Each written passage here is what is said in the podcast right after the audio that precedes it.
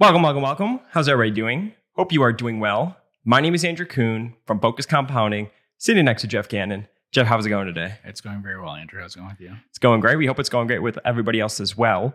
If this is the first time you are tuning in with us, thank you so much for joining us. Be sure to check out all of our content that we put out on the internet. Go to focuscompounding.com to get access to investment write ups by Jeff. Uh, follow me on Twitter at, at Focus Compound. And if you're interested in learning more about our money management services, uh, we do have a hedge fund and we do have a separate managed accounts arm. Uh, you could get more information on that by going to our Invest With Us tab at focuscompounding.com, or you can reach out to me at andrew at focuscompounding.com. So, in today's podcast, we are going to eventually talk about roll up companies. Um, that was a request by people that listen to the podcast. And before we jump into that, we could just hit on the markets really quickly. The SP 500 is down about 12.21%, 10 year yield 2.868%.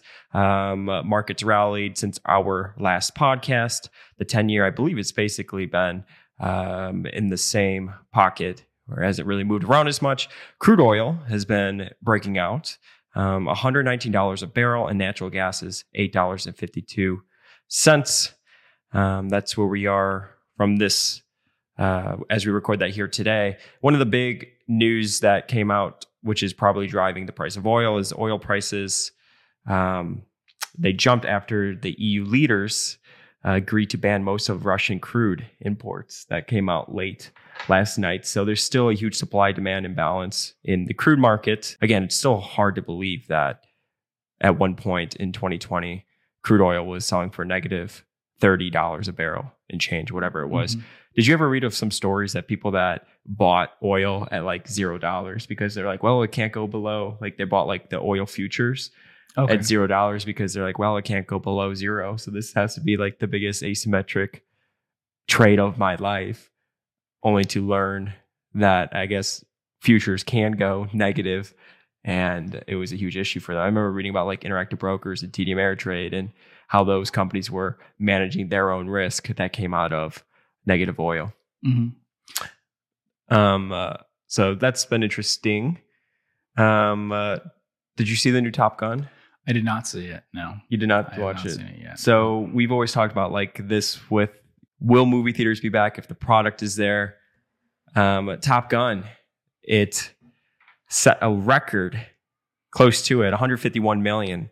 It's on their first record, yeah. uh, first week. I think they said the last record was like in 2007 or something close to it. I forget. Was it Star Wars or something or Pirates of the Caribbean? Pirates of the Caribbean. Yeah, uh-huh. one of uh-huh. those. Yeah, uh, yeah. It should be a record for Memorial Day weekend. It should also be a record for a domestic Tom Cruise.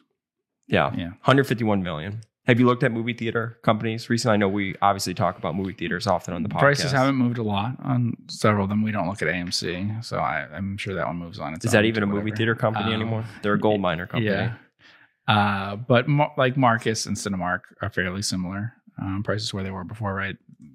Around 15, 17, yeah. 13. They've been in that range for, you know, um, we could see year to date what it looks like, but yep, we're right where we were at the start of the year. Yeah. Do you think movie theaters? I mean, how would you think about it if you're looking to I think, potentially invest in movie theaters? I think Cinemark's cheap. It's not incredibly cheap, but if you look at QuickFS, you can see that the top sales number that they hit was 3.3 billion, basically. Mm-hmm. And EV, even including leases and stuff, is 3.9. Uh, the 10 year average, you know, the median EBIT that they have there and this is why you use median because that helps. It, it gets rid of the uh, 2020. You know, if you ask why do you use median, usually it doesn't matter that much, but when you have years like that, it does. Um, is 14.5 percent.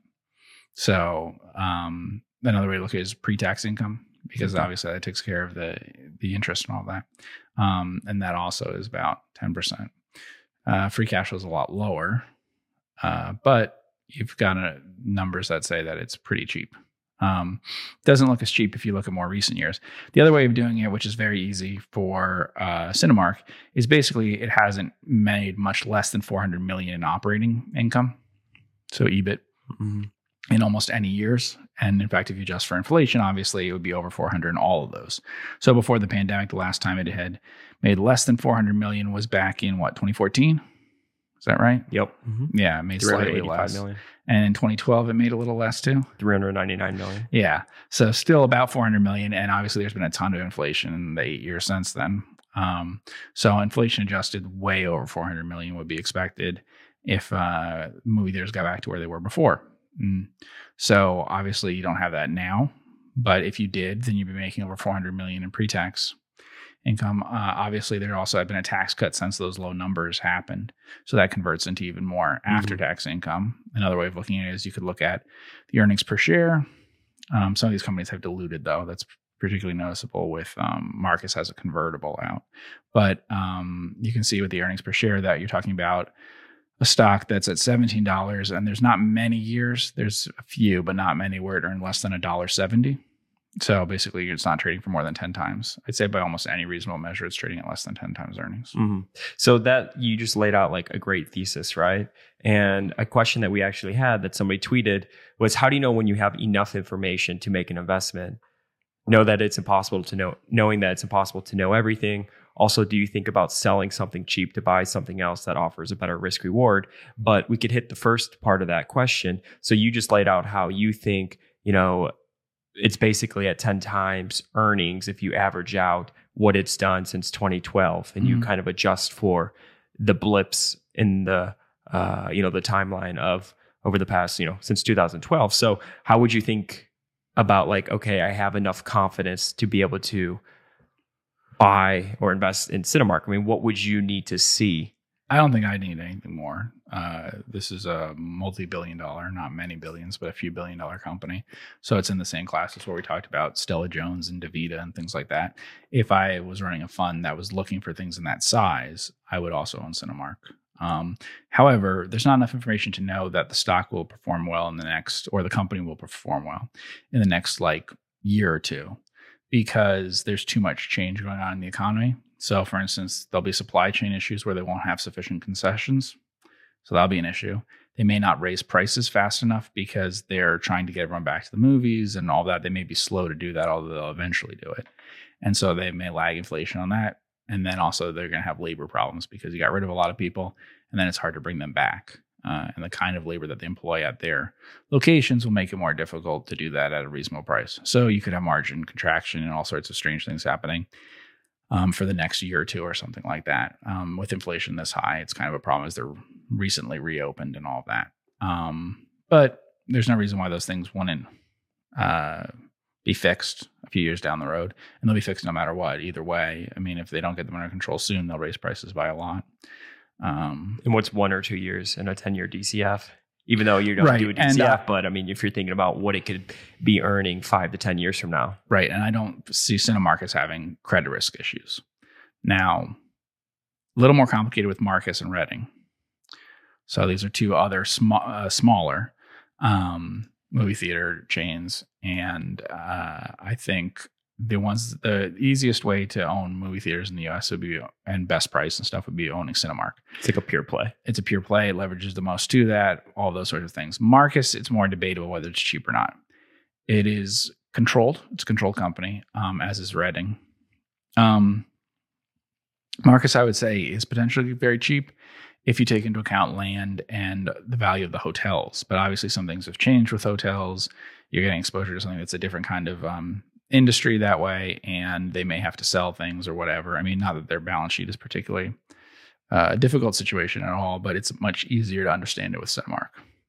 Um, so some of the parts, I think that uh, Marcus is cheap, but it's also worth noting that both of these companies now ha- are uh, their stocks have not performed well over a very long period of time. So because of COVID and sometimes some other things too, um, if we look at the entire period, you're looking at uh, companies that are back at prices that they were at a very long time ago.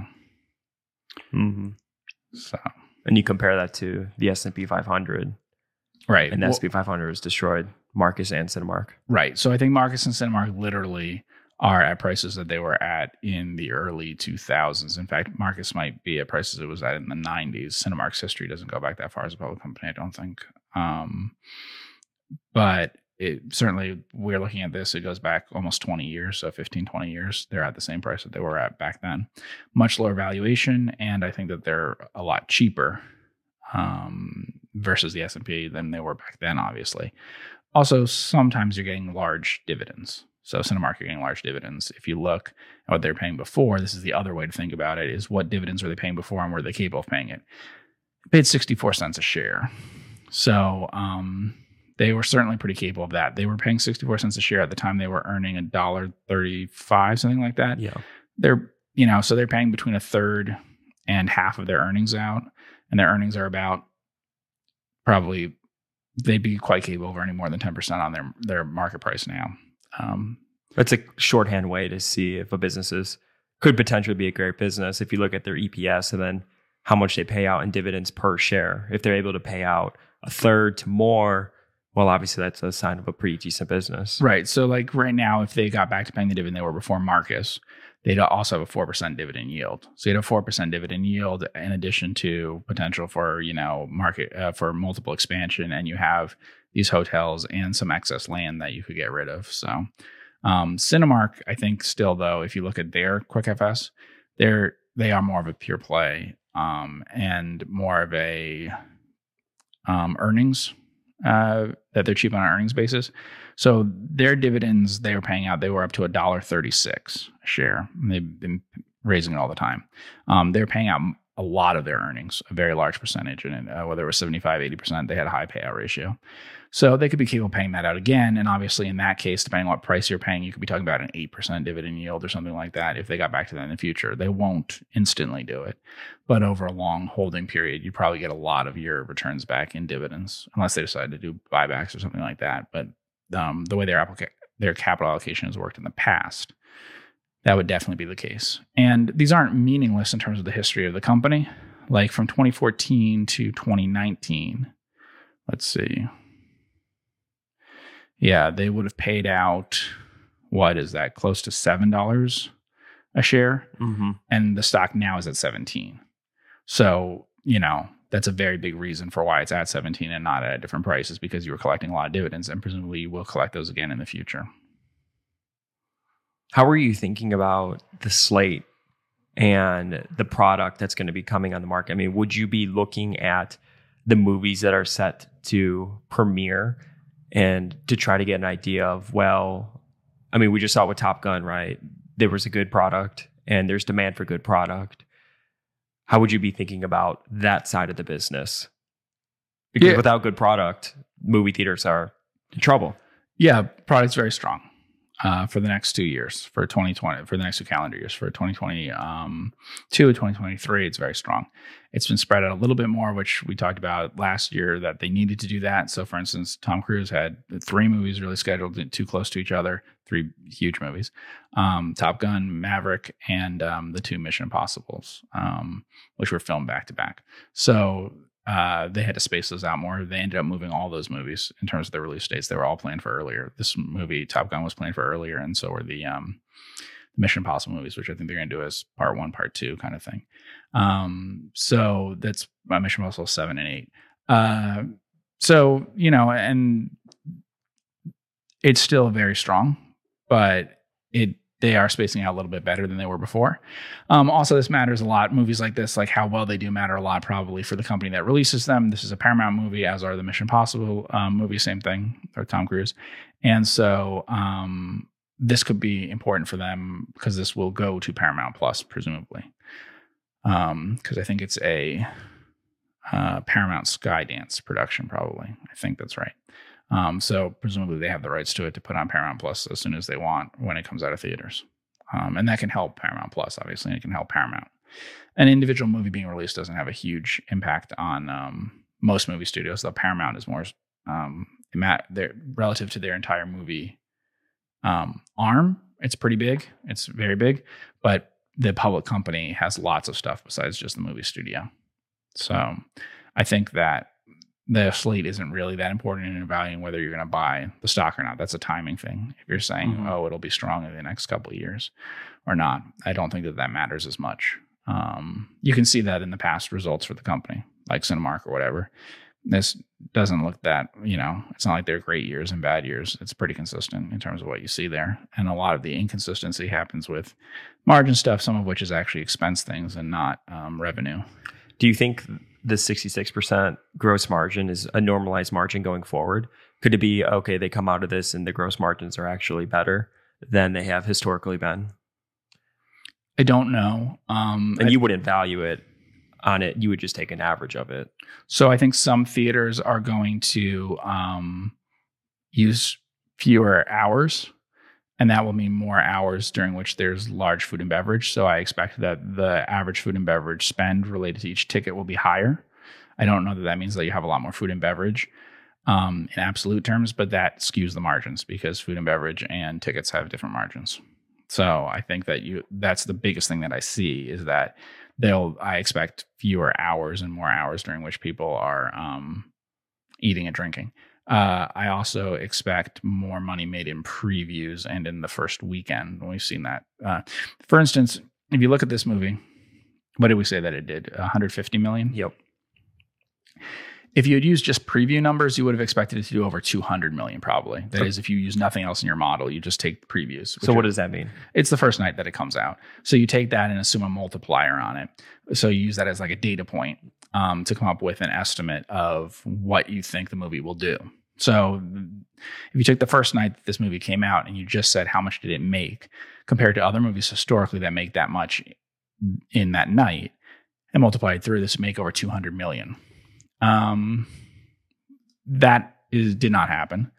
Uh, this is a big number, but it's actually far short of what would happen based on the previews. And we've seen that again and again with movies recently. James Bond was a good example. Some people, that was the first one I remember where people were very disappointed, where they said, oh, it's going to make like 100 million, right? And it made like, um, um, you know, 40% less than that in the opening weekend.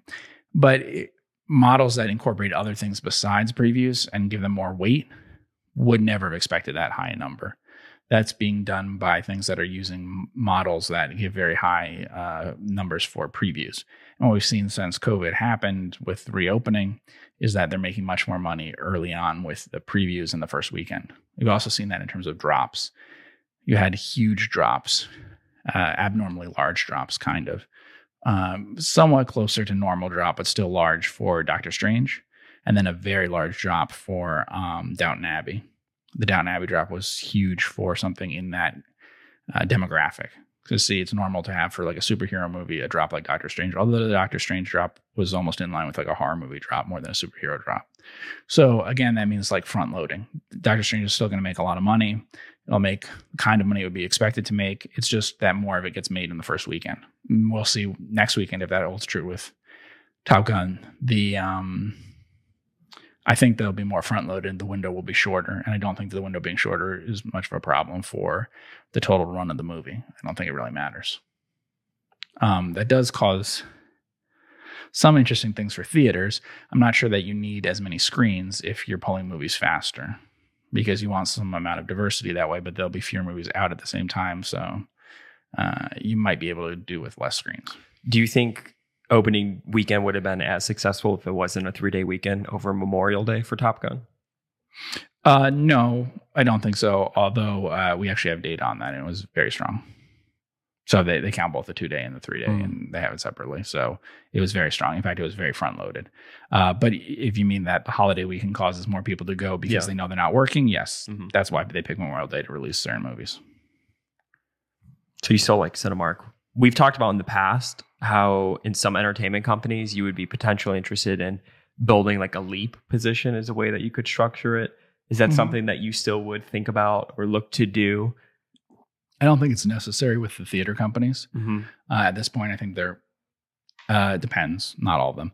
I think Cinemark's pretty safe um, in terms of what happened with credit things over time. So I don't think that that's necessarily a, an issue. And then leaps, if you're not hedging, you have a problem that if the market declines, your your leap is in a lot of danger, even if the stock does well. So you have to figure out a way to hedge to buy leaps. What about cruise lines? Because I read this past week in an article that a lot of cruises are having a huge labor shortage as well. Mm-hmm. So there's been cancellations. They've closed off restaurants and parts of the cruises. They're working with more staff or less staff. So I guess the staff is being a little bit more overworked. I mean, do you have any thoughts on cruises? Yeah, I mean, I think that movie theaters are better business than cruises. Um, I think that they're facing the same issues, though. I think Cinemark will face some of the same issues too. I think that there will have shortages in terms of um, concessions, and I think labor issues, and I think concession lines will be longer than they should be, and uh, customer satisfaction will decline, and things like that. And I expect the same thing with cruises, but certainly I expect that with movie theaters. Yeah. Mm. So, on that first question, though, how do you know when you have enough information to make an investment, knowing that it's basically impossible to know everything? Um, well, it depends on what why you're buying it. So, what justifies the purchase? In the case of something like Cinemark, what we're saying is um, you're getting, if it was in a normal state right now, if it was on trend, sort of the um, the movie business, um, your the purchase price that you're paying right now is getting you a double digit yield. Um, so I would say that that is usually going to be sufficient. If the business grows even at the rate of inflation or something, that'll get you a good enough return. So we did kind of a more cautious estimate and still got 10% because it's not on trend. That's just getting back to levels it was before. But presumably, you know, we don't know if they'll ever get exactly back to trend, but there's not a lot of reasons to believe it won't be similar to what it was before. Now, some people may say that there are reasons, and that's something that's difficult because it's hard to know. Um, I don't think there's a lot of justification for saying that it's different than it was before for movie theaters um, in terms of what we expect the box office to be. It may be, however, that it's off trend of like losing those years in essence. Um, and so you only get back to where you were before. Um, but I, you know, it's not a, it, it basically is that you're betting on a return to what it was before, getting you better than 10% returns. If you had a much different price, then you would need to know a lot more about it. So, like when I wrote up NACCO, um, my point was basically that the stock, although it had durability issues, right? It, it may not have um, coal customers forever. You're getting about a 15% yield, as I calculated it, in terms of like a free cash flow yield or something at the time you're buying it, versus about 5% for most other companies, you know. Um, and it was a real yield right? So it kind of moves out with inflation because that's the way the contracts work and stuff. Um, so that kind of advantage, uh, thousand basis point advantage, ten percentage point advantage, um, requires a lot less knowing what the future will be. So if you know what the future will be for the next five years and you know sort of how they'll allocate that, then that might be enough in that case. Um, obviously, there could be things. Cinemark, what if they made a capital allocation like AMC does? then suddenly it's a different question. Mm-hmm. Um, Reading would be a lot more complicated. There's a ton of real estate there. Marcus is a little bit more complicated. There's some real estate and some hotels there. So the one I gave is the simplest one to kind of figure out Cinemark. So, um, but it's a question we get all the time, and I think it depends on the variability. Um, it depends on how much you're sort of paying for the future um, and how confident you are in sort some behavior and stuff like that.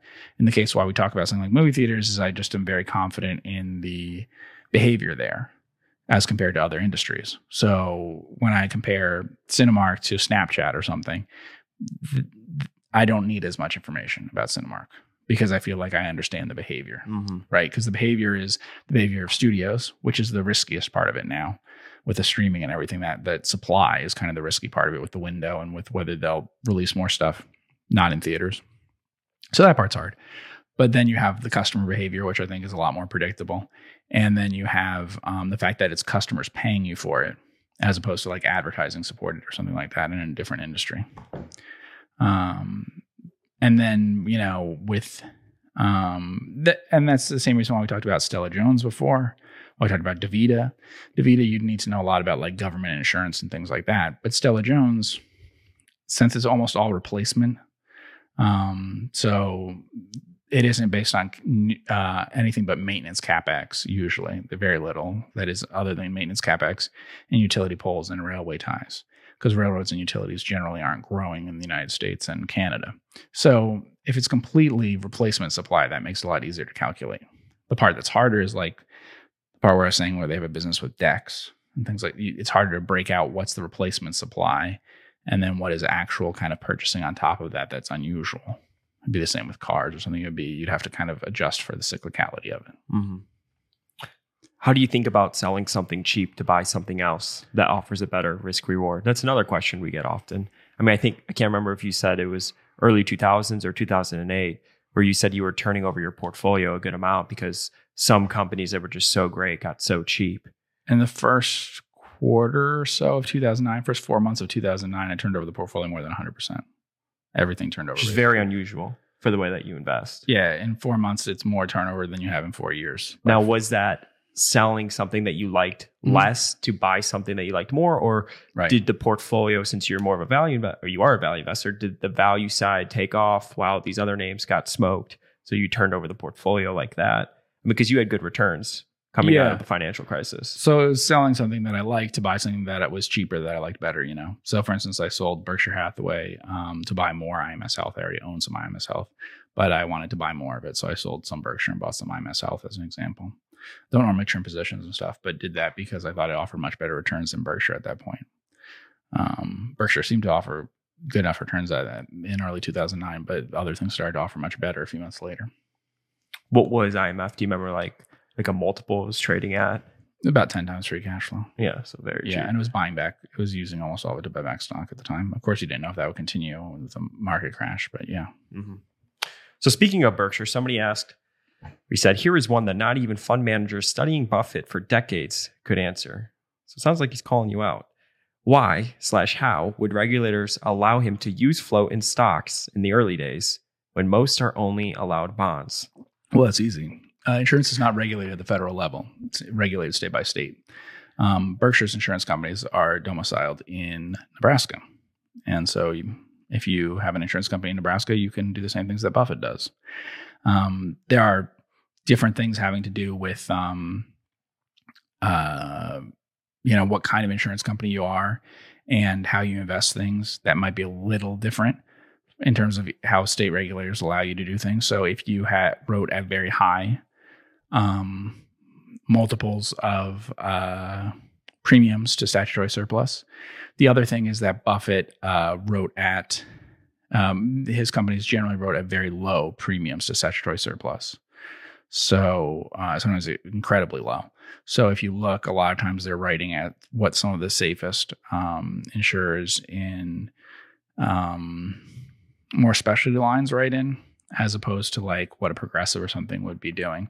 A progressive or a Geico, if they're not part of a larger insurance operation, would probably it would be hesitant for a regulator to let them take a lot of investment risk um, because they're taking a lot of underwriting risk. Um, they're they're sometimes writing three times more or something uh, in terms of premiums relative to surplus than others are. Um, so, for instance, you know, we mentioned Universal Insurance in Florida. Uh, they have a huge bond portfolio, but that doesn't make it safer than something that has a very large stock portfolio. Um, Buffett also wasn't all in stocks in the early days. You can read um, Jacob McDonough's book, but they actually were in a fair, uh, the overall company, Berkshire Hathaway, we know, was in a fair amount of um, bonds and things in the early days. And it only became more into stocks in the early part of the 1970s. Bought a lot of stocks, and then also it was very much into stocks in the 1980s, uh, um, and from there. But it already built up a ton of surplus by then, so it was a lot of success in the early years. If they hadn't had a lot of success in the early years, it wouldn't have happened. But uh, I would say that's the reason. There's some states you want to avoid. Like um, for a long time, you know, New York had absurd rules about how to invest, um, and you know, I think uh, Ben Graham talks about that a little bit um, in uh, one of the security analysis books or something like that. That he bases some of his um, rules just by taking uh, some things that were from the New York uh, state regulator there about what you'd be allowed to invest in.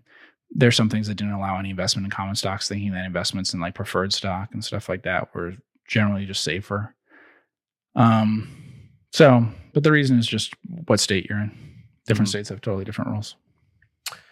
So we had uh, one question that was, so I pulled one question that was emailed for the podcast uh, before we jump into our topic. And to be able to do this and potentially have it on the podcast, email me Andrew at focuscompounding.com. And then in the subject, just put podcast. And then I group them together and then basically pull one question to go over on the podcast.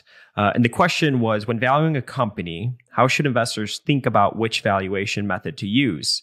Should investors primarily focus on relative valuations? And you put in parentheses PE, EV to sales, etc. Or should that be more of an entry point to do more work, eventually building out a DCF? Um, so I used all of them. I think the one that you should use is the one that makes common sense given the assets that you're looking at. But uh, we just gave a great example of Cinemark, right? Mhm. So you were comparing where it's at today to its basically 10 year average. Right. The reason why I'm doing that is because Cinemark. Okay, so this is Cinemark is similar to the the common stock of Cinemark is similar to a um uh, a uh, preferred stock in which um if it's in arrears it has to pay out to you basically.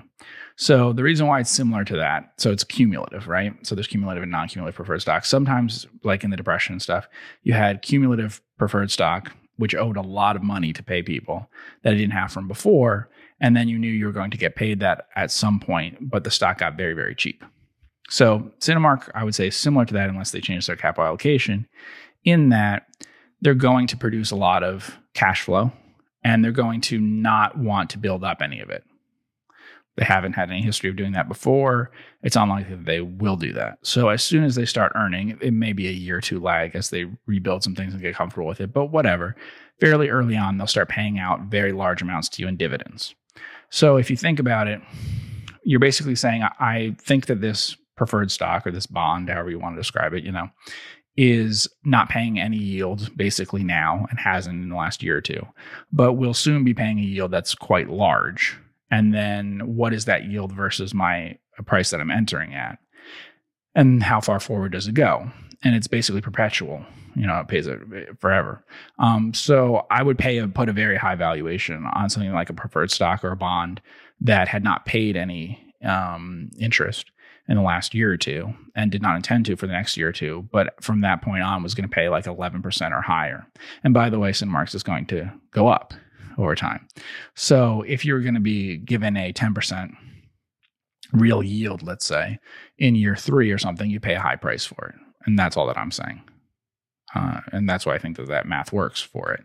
Um, it would be different if the company was reinvesting it, but I don't see it as realistic to have big reinvestment opportunities. The company can obviously merge with another one of the giant companies if antitrust allows it. Um, you can also now, because of the change in antitrust position since the Paramount decision, um, which you know had been in basically what the industry was operating under for the last 70 years, um, it's also possible that a studio can buy a movie theater theoretically. I mean, it hasn't exactly been tried yet, but um, so you could look at it as like a buyout, like an EV to EBITDA or something like that. But my inclination, it's a public company that you'd be buying into. It's been a public company for a while. Um, would be just to look at it in terms of what dividends is going to pay you over time. So in that sense, you could say it's a DCF. Mhm. Um, I prefer they buy back their stock than pay dividends, but I don't think they will. So that's what I would focus on. Mhm. And I think it looks very attractive on that basis because what other companies are going to pay even 5%? And that's like the most conservative valuation work you can do. Yeah. And part of the reason for that is uh, the industry is not growing. So we can debate whether the industry has shrunk and will permanently shrink, but basically the industry has been about this size. There's some slight differences, but in terms of like on a per capita basis, we're talking about the industry being this mature about this size since about the late 1990s, maybe 1995, something like that. Um, I don't see much difference since then. It peaked sometime in the 90s, probably in terms of cultural importance.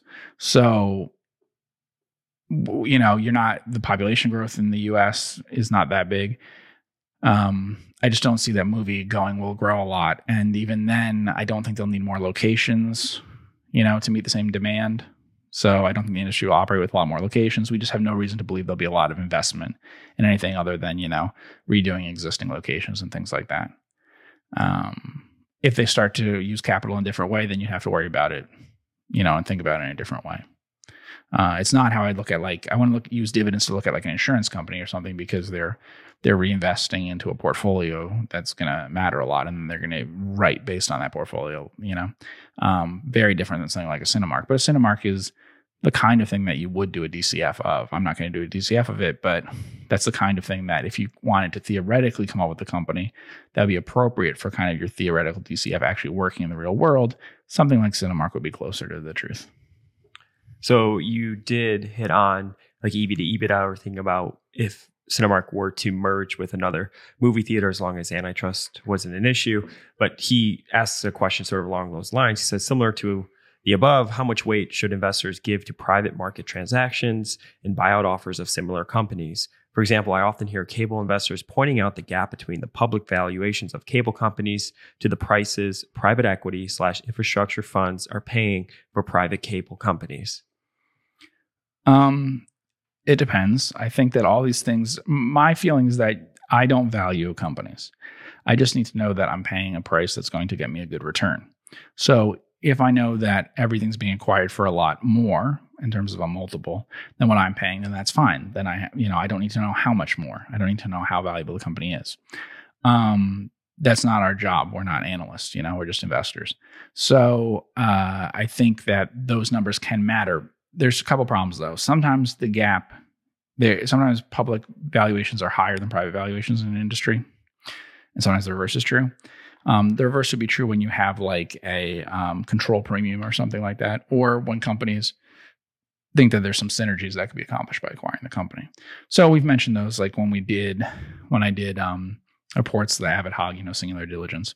When I did those, you know, I mentioned that a company like Movado or something would be worth more if acquired by a company like Swatch. You know, as part of a bigger um, watch company, there would be uh, certain synergies that would mean that it was trading at a low multiple of things like EV to sales and stuff like that, especially because the company could then use the cash by acquiring them and everything. So that's a control premium in there, but it's also um, the synergies that you would get. On like the cost size? On the cost side of things? Yeah. So there's a lot of synergies with merging watch brands together.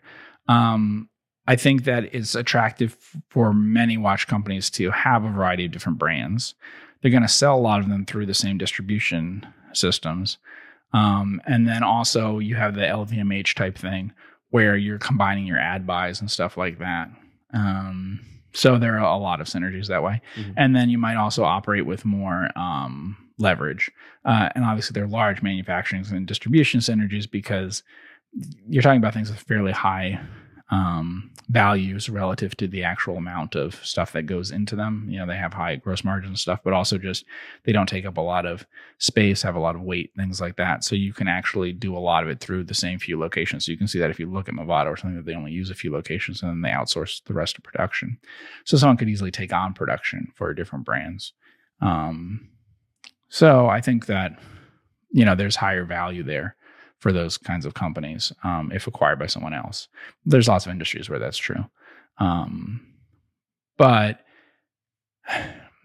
these valuations are tricky because one, you want a lot of different uh, valuations that you get. So a lot of different uh, transactions. And then I would also say that the transactions, at least a few things. One, the transactions are more reliable. I do think that private market transactions are more reliable than public valuations. Comparing one public company to another public company in terms of what they're valued like in the market doesn't make a lot of sense to me.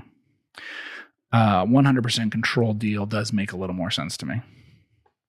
Um, to use that as a number of what someone would pay to acquire a company. I think that's much um, much better. I put more faith in that. I put more faith in having ten transactions of buyers, and then we take the median, you know, and the range and all that of um, a buyer paying to acquire a similar business, than to compare this business is a thirty percent premium to this one. You know, saying well Tesla and Toyota are both car makers, so and then comparing them. You know, mm-hmm. I want to do that as much as um, looking at situations in which there's a healthy private market. Um, there's a problem though that for most industries, you know, they mention uh, cable, which makes a lot of sense, but for cable systems. But for most pri- uh, for most industries that you're talking about that are big industries, there actually aren't good comps, um, and that becomes a problem. So, like um, car dealerships, we have a bunch of comps. That's not hard to find. A bunch of what do car dealerships sell for? Now, car manufacturers they don't get sold. So we don't have comps, and and even if we did, it would be messy in terms of all the politics involved and everything. So they're just too big. The industry's gotten too big, so we don't have that kind of information anymore. Um, but things that are very similar assets, I would say, yeah. So if you're talking about, you know, dealerships, but also if we were talking about uh, barrels of oil, mines, whatever, as long as they're similar economic situation. Um, if you're saying a barrel of oil in this um, area of the country or whatever, you know, in the Permian Basin it goes for this much or whatever, then yeah, you can use that measure when comparing to other things. If you have a bunch of different like small independent things being bought out, it might be helpful. Yeah, just like you would in like a real estate transaction or something like that. I think replacement value and things like that are more useful, but I, I always included that kind of thing when doing reports on it. More on that. Um, somebody said you talked about examining long-term stock returns as a way to verify a way of verifying other calculations of long-term returns on equity and moat. Some stocks like Berkshire, this is trivial since they neither issue dividends nor spin-offs nor other strange transactions. Some companies make this more difficult, like NACCO, which I also own in substantial size, primarily due to their Q2 20 purchase of the publicly traded royalty, which I thought was very revealing. They have spun off several large businesses, have multiple classes of stock, etc., which breaks most calculators. How do you calculate the historical total return in non trivial cases? My own estimate is that they have returned 27% over a very long period of time. YCharts seems to have a pretty good calculator, which suggests the 20 year number is 38%. I have a hard time believing such high numbers, but I don't know what I'm doing wrong. And then he also said, P.S. Check out this awesome uh, Sabine mining company mug handmade in Marshall, oh, Texas. Look at that. Very nice. So for people that think these questions are just mine, uh, that's that's not my hand. That's not Geoff's hand. We're, we're not married. So there you go. Um, but questions are, I guess this question is on calculating right. long term. So I don't returns. know in the case of NACCO, I did look at what their returns were and what I thought was before the spinoff. Um, they had spun off a couple companies, uh, Hamilton Beach Brands and Hyster-Yale being two obvious ones that people knew about from right before this. Um, also, a lot of these things don't have accurate calculations for certain kinds of other distributions like dividends and stuff. Um, they're most accurate for calculating the correct return on a stock that has a single a class of stock. Um, it's never paid out dividends, things like that. Like Berkshire's the perfect example. It should be able to. Well, Berkshire now is more than one class, but uh, Berkshire, if you're if it has the correct information for the one of the classes, um, is the best for figuring that out. Um, I don't really care like how much you know if they how much value they create exactly, but I do want to know sort of the story of it. And so the one thing I use the chart for uh, is only to use a very long term chart, and then to ask kind of how they created value or not, and um, it's to help look at it in other ways besides just earnings, because sometimes a company might look like it has um, you know, QuickFS has 20 year earnings for things that have been public for that long. So that's very helpful. Um, yeah, so if you look at this for just NACCO, let's do an OTCM to see, compare it. So you can do the all, which is not all that NACCO's been public. NACCO's been public for um, 70 years or so. Um, but if we look at the, comp- if you click compare and do S&P 500, we can see how they compare. So it says that their returns right now, that they're very similar. If you bought in the early 1990s, and held through today. Now, there are a few issues. If we go to, let's see, five year, would that have it or not quite? Mm, that's not quite long enough, right? You need to go one year further back than that. So, um, anyway, uh, it, you would have to check to see what it looks like on the day of the spinoff. Uh, and so, if you have on the day of the spinoff a big drop and it, means it's not correctly calculating the fact that you got spinoff shares, which is almost certainly the case here. I don't know that for a fact, but um, which means that you then have to calculate in the value of um, uh, what you got, like in that case, Hamilton Beach Brands uh, shares. So it also wouldn't necessarily bother me if a stock over such a long period of time is in line with the S&P 500. Uh, what would be interesting in this chart, you'll see, is that NACCO spent huge amounts of time below the S&P 500 since that purchase date. Mm-hmm. So as you can see, it's way below, and that's something that would stand out to me. Um, that it spends a lot of time below that. Now, you also have to do it based on picking different dates to be careful about that. So you don't pick that one date like the max date. Um, but the purpose of that is to see if maybe the stock actually hasn't created a lot of value over time, or if it has created a lot of value but is in some way that's difficult to figure out based on earnings. Let's do um, what's the ticker FRPH? I think that's it. Uh, if you do it on the overview. Oh, you want on the top, I mean. Chart itself? Yeah, the chart itself. Would you be looking at NACCO? Like, what are your thoughts on the fact that it's pretty consistently traded less than the S&P 500, under the S&P 500? Right. So you said that's something that would stand out to you. So, like, what would your thought process be? Right. Would it be learning about what the business has done? Right. So I wouldn't give it much credit for now. So, for instance, if we were to look at that chart, now that doesn't mean that NACCO hasn't created a lot of value because, like we said, it may not be capturing it from other things. But the fact that the stock is up a huge amount recently and the market is down is the explanation for why that happened. It happened one other time when NACCO was up a lot. It hasn't been many years. We'll, do some other ones so you can see what I mean. So this is FRPH hold, so FRP Holdings, and so this is the history here with Florida Rock and stuff like that. Very complicated company, holds royalties on um, uh, aggregates, you know, on, on um, rock Yeah. in uh, Florida and stuff like that, and then also has um, apartment, mostly uh, apartment um, type uh, developments. So let's look at the compare it over the full period. to the S&P S 500? and P is fine, yeah. So, as you can see there, it has beaten the S and P 500 and has been pretty consistently ahead of it if you bought it in the early 1990s and held through the beginning of the housing boom. Basically, you know, through it starts beating it in early 2004 or something like that. I don't know the exact date that it has there, and but then it's ahead of the S and P throughout that whole period, basically. So that's a pretty good indicator that if it's not trading at a really absurd price now and it wasn't a really absurd price at the beginning, it makes sense. Mhm. Um, you could say, well, why not just use book value then? The problem with any of these is it's a little more complicated than that. Um, we could use for a lot of companies just earnings per share, right? So, like if you took, I mean, Omnicom pays dividends, but if you took something like that, they basically don't have assets. They just buy back their stock. So they would need to see it show up in earnings. A lot of your tech companies and things, it has to be show up in the earnings per share over a long period of time or they're not creating value. But how do you determine it for companies that haven't earned anything for a long time? Um, that's very difficult. Uh, and then how do you determine for companies that have also might be buying things? Like a good example, a really good example of this is like Marcus. So Marcus we showed doesn't hasn't really isn't really at a higher price than it was 20 some years ago. But it has different parts to the business that make it complicated. So like the movie theater business will show up as creating a lot of value as uh, um, a lot of earnings, but won't have a lot of asset value. Whereas maybe the asset value will be recognized in the um, in the hotel side of things, right? Sure. Yeah. And so it complicates things when you have those different parts. Reading is the same way. They're on both sides. They're they're doing real estate things and they're also doing um they're also doing the the movie theaters.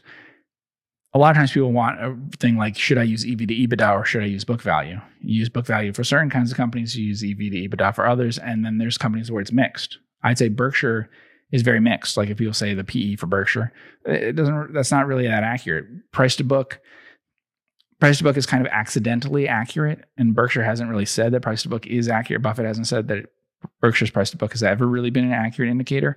What he said is that the change in price to book over time is, you know, is somewhat imperfect but acceptable for a long time idea of what the intrinsic value was Mhm. tracking at. And I would agree with that. That would make sense. And for some kinds of companies, the price to book, the change in price to book over time might make sense. In fact, I'd say price to book is often not a good gauge of the value of a bank, but over time, the change in price to book, when combined also with any dividend payment or whatever, um, may be a pretty good indicator of the return that you're getting in the stock. Meaning that the changes in price to book over time might track fairly well with the stock, um, and it's not bad at some insurance companies and some banks to use that as a proxy over a long period of time, even when I think that the actual price to book should not be close to one. It's still the case that there shouldn't be such a drastic change over time in the multiple. So it may be a better gauge over very long periods of time of the actual performance of the business and how much it's going up in value. Do you think a better representation of this would be total total shareholder return as opposed to just the stock chart? So okay, Berkshire doesn't pay dividends, but what about other companies No, I like like the, NACCO pays dividends? Right, but I like the stock chart a lot better for uh, because it's much more helpful to me. I don't care what the total return is. In fact, having a very high total return or low is not particularly uh, good or bad in me deciding whether I want to buy into the. One, you have the starting price being a major factor, starting multiple, and the closing multiple that you have. So the dates that you pick. All right, that's one part. But two is that I can uh, look at it for the future of what I think the return on equity is going to be and all those sorts of things. I want to see if their capital allocation, all the things that they've done, have created value or not. And I also want to see why did the stock fall off a lot in certain places. So let's do, um, let's see. Uh, well, let's do Twitter. So Twitter is a stock that hasn't really earned much in the way of anything. Um, it's had some small earnings, but we could do the max for Twitter, right? How far back do we yeah, go? go? Back to 2013. I know Right. 2013. So, and there may be other companies I can't think of them right now, but are there other companies that have no earnings and have been public for a while and have gone up a lot? Um, well, I guess Tesla's even has earnings. Tesla has earnings now, No. yeah. hmm So we could just use Twitter. Yeah. So you can see that um, it obviously it's about the same place that it was before. It's been under the S and P almost the entire time since it started. So if you bought Twitter on the IPO, now of course you could say, well, but pick a, sh- a date much later. And so if you pick any date in the 2014 to 2018 period, maybe you're you're doing a lot better. Um, you know, so for instance, you could be ahead in Twitter versus the S and P if you bought five years ago Mhm. right?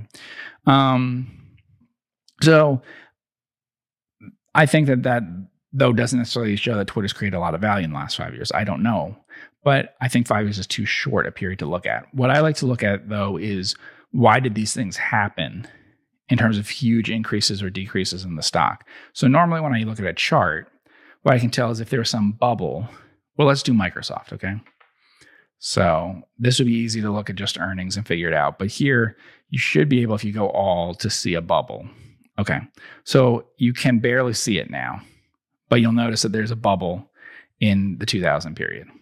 Um, if we didn't have a more recent period, you can't even tell that because this isn't a log chart. So um, you can see that Microsoft has far outperformed over a long period of time. And then you would say, well, is it because the multiples went high in that period and all that? I like the very long term charts to be helpful for this.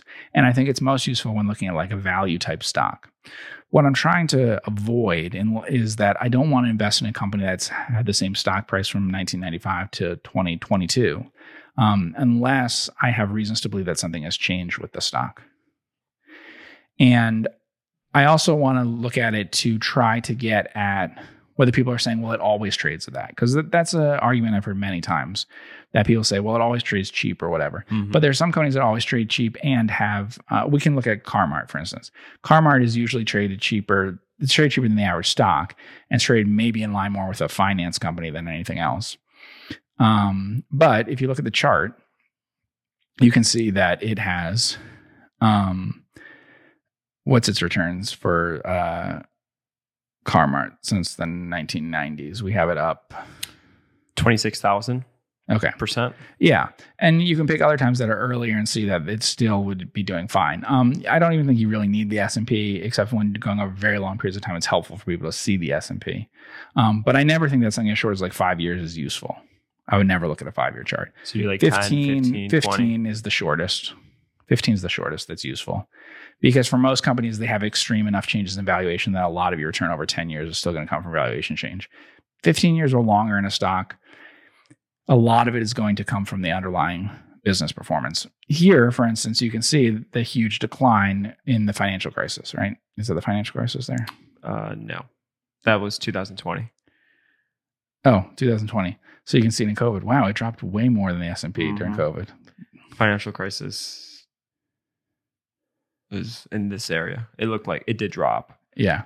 Um, so you can, but you can see the sharp drop over there. Again, the problem here is that it will look because the chart is like arithmetic. The and the gains are so large, you can see that problem. Um, so I think that it's helpful in figuring out those sorts of things about uh, whether the stock has been creating value over time or not.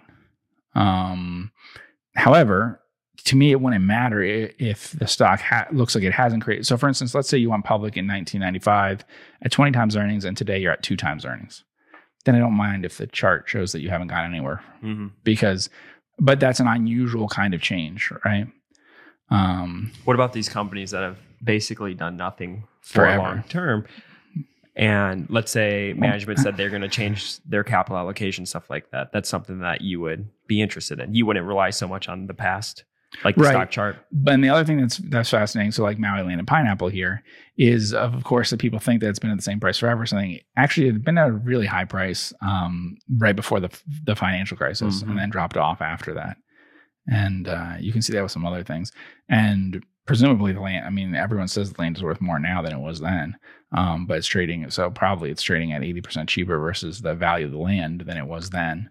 Um, so it's an interesting thing that way. Uh, it you know it might give you some idea of what's happened with the company. That's always what I'm looking at. Whether events happen that change things uh, and the history of the company. I just like the very long term chart as a way to look at the history of the Mhm. company um, because I'm trying to think of ones that people mention some value things. Um, well, let's see. Okay, so here too. So in the Twitter thing, some ones we didn't answer were HBI. I know someone asked about Hanes Brands. So I had talked about Hanes Brands when it was spun off. So when we do the all, we can see all the way back to when it was spun off. So it's been it's got to be close to 15 years now since it was spun off. I Mhm. think it's not quite that long, maybe 13, no more than 13. So um, I had written about it in a newsletter that I did even before Singular Diligence when I, I had a newsletter for like under a year, and I found it too hard to uh, find stocks. Then that was the end of um, sort of the boom right before the financial crisis. It was the year before the financial crisis, and so that was one of the things I picked. It was a spinoff, uh, and I was going to write about it and stuff. And then while I was doing that, I decided that was part of the experience. I just said I got to shut this down and not do it because there's just can't find things. Um, but Hanes Brands is interesting, and you can compare it to S and P. Um, in seeing, like, for instance, okay, so say you bought it then, how much time did you spend ahead of the S and P 500? Basically, all of it. I mean, there's little blips where you're not, but if you had bought the stock when it spun off, you would always, if you had chosen to sell randomly on any day, you died and your state had to be settled, um, you'd have a gain Mhm. for almost you know entirely except for a few months in a few different places um, that we can see on the chart but that includes most recent months last few months right Mhm. um, and then you just look at the multiples and things like that and the multiples aren't crazily high but they're also crazily low for Hanes brands um, so that gives you some idea but you can also see that there's this huge increase in the stock price in the middle of that period and then how far it's come down. So you don't need a lot of information of someone telling you how high it once traded. It did trade very high on multiples and stuff at one point. And, you know, it is here now. The reason why that's useful for something like Hanes Brands is that it uses some debt, it makes acquisitions. People always ask, like, do I charge goodwill for the company? Like, do I look at the return on equity with goodwill? No, I don't. But that shows up in the stock price. So it matters to you as an investor in the company how it does with the goodwill but you are not buying any goodwill when you buy into a company. Wh- whatever its return on those things were in the past doesn't matter. The return on the tangible capital is likely to be representative of what it will be in the future, much more likely, than the return on their acquisitions, unless you're buying in thinking they're going to keep making those same kind of acquisitions, and then you want to avoid it. So a lot of companies that make acquisitions, I find that really helpful. Um, we can look at the other one that, is, that was asked for on Twitter. There was AGM. There's Farmer Mac. Mhm. So if we go on this one, looking at the chart. All right. So this is gained enough now that it's hard to actually see. But the thing that's interesting here, which you'd have to go back in the history and look at, is I think the performance of this stock could have been a lot better if not for what happened in the financial crisis. So they were sidetracked by a one-time event, which sent them off of trend for a very long time and that that loss of so much uh, equity, that so much you know dilution and things like that, um, caused them a real problem from which to come back from was was difficult. And they've done it; they had, didn't go under, but they basically were bailed out, and uh, that's what you're seeing in the chart. And so you would have a better result if it wasn't for that event, and you see that on the chart. It's very large. Um, and then you'd have to go and learn about it. So, like, was that just a psychological thing? Is that like a, a decline that happened because there was a lot of um, optimism in the stock and then decline. Well, you go back and you learn about it. And if you go back and learn about this company, you'll see that it wasn't just that. It actually took a big hit on the balance sheet and everything, and that changed its performance. And so maybe we'd be at a different price today if it wasn't for that happening. That permanently changed the performance of the company. But then you ask, well, will that continue to be the case? You look at what the current management is, what their plans are, whether financial crisis like that is common or not so common, that sort of thing. And then try to decide whether you think that the actual um, uh, the, it would be, have been a better compounding stock than it seems to be if it had, could have avoided that crisis, or whether that kind of crisis will happen a lot. And um, it zeroes in your attention on that issue in that time period, Mm-hmm. Which I think is very useful that way. And so I think the charts are very helpful that way in seeing those very big moves. Um, they give you some idea of trying to find an explanation for why they have or have not created a lot of value. especially what if their business model is acquiring other businesses. So I'm kind of curious to hear your thoughts on these companies where their sole business is to buy other businesses, roll them up. What your thoughts are on that? I mean, obviously, we talk about Berkshire Hathaway a lot, Mm-hmm. and that's their main business model.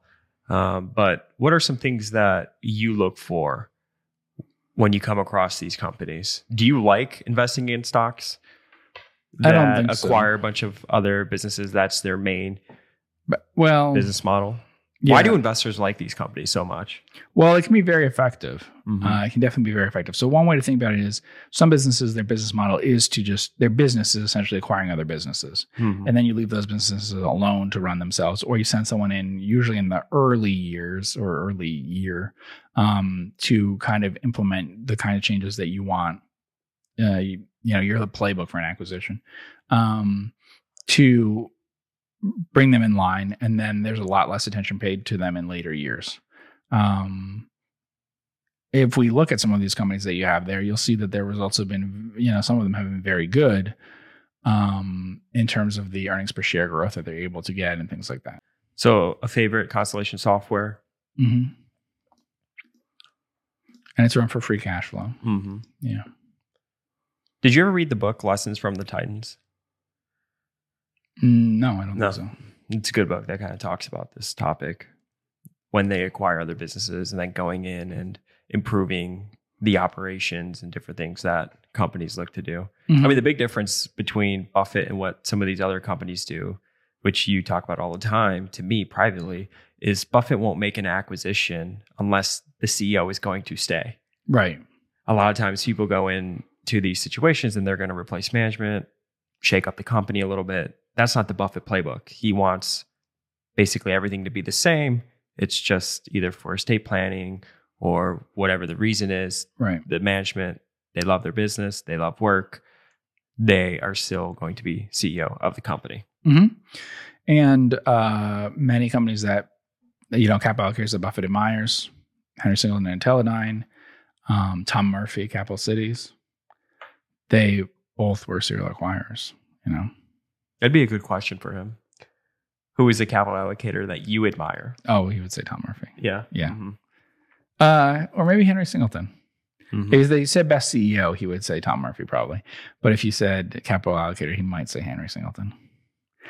Um, So strong EPS growth, though, right? So their business model is acquiring Right. companies, rolling them, And- centralizing the process, yeah. shipping the cash flow up to the mothership. hmm And you know, there's a book I talked about, A Distant Force, which talks about Teledyne. Uh, the Outsiders talk about several companies that did this kind of thing. I think it's a strategy that can make a lot of sense. Yeah. So in the case of Constellation, they're buying other software companies, and then the idea is they're slower growth companies, and um, then that can focus on free cash flow instead of earnings, and then you can use that cash flow to do other things with it. Um, and they've had a lot of success for a long time, and they have. Um, I believe you can find the letters uh, to shareholders on their website, like going back for a pretty long distance. I've read Mhm. uh, them in the past. Yeah.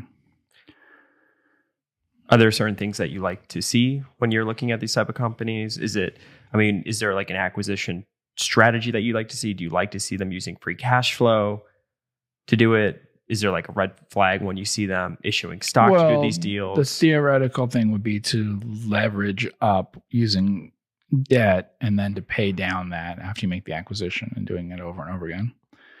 Uh, it also depends on what we mean by like serial acquirers and stuff. We talked about Stella Jones. That is what the business built of nothing by just serial acquisition. I mean, it was basically consolidate the industry. So, um, Yeah, I think that those strategies can make sense. Uh, there are a few issues with it. Some of the best capital allocation, some of the worst, has both been from serial acquirers.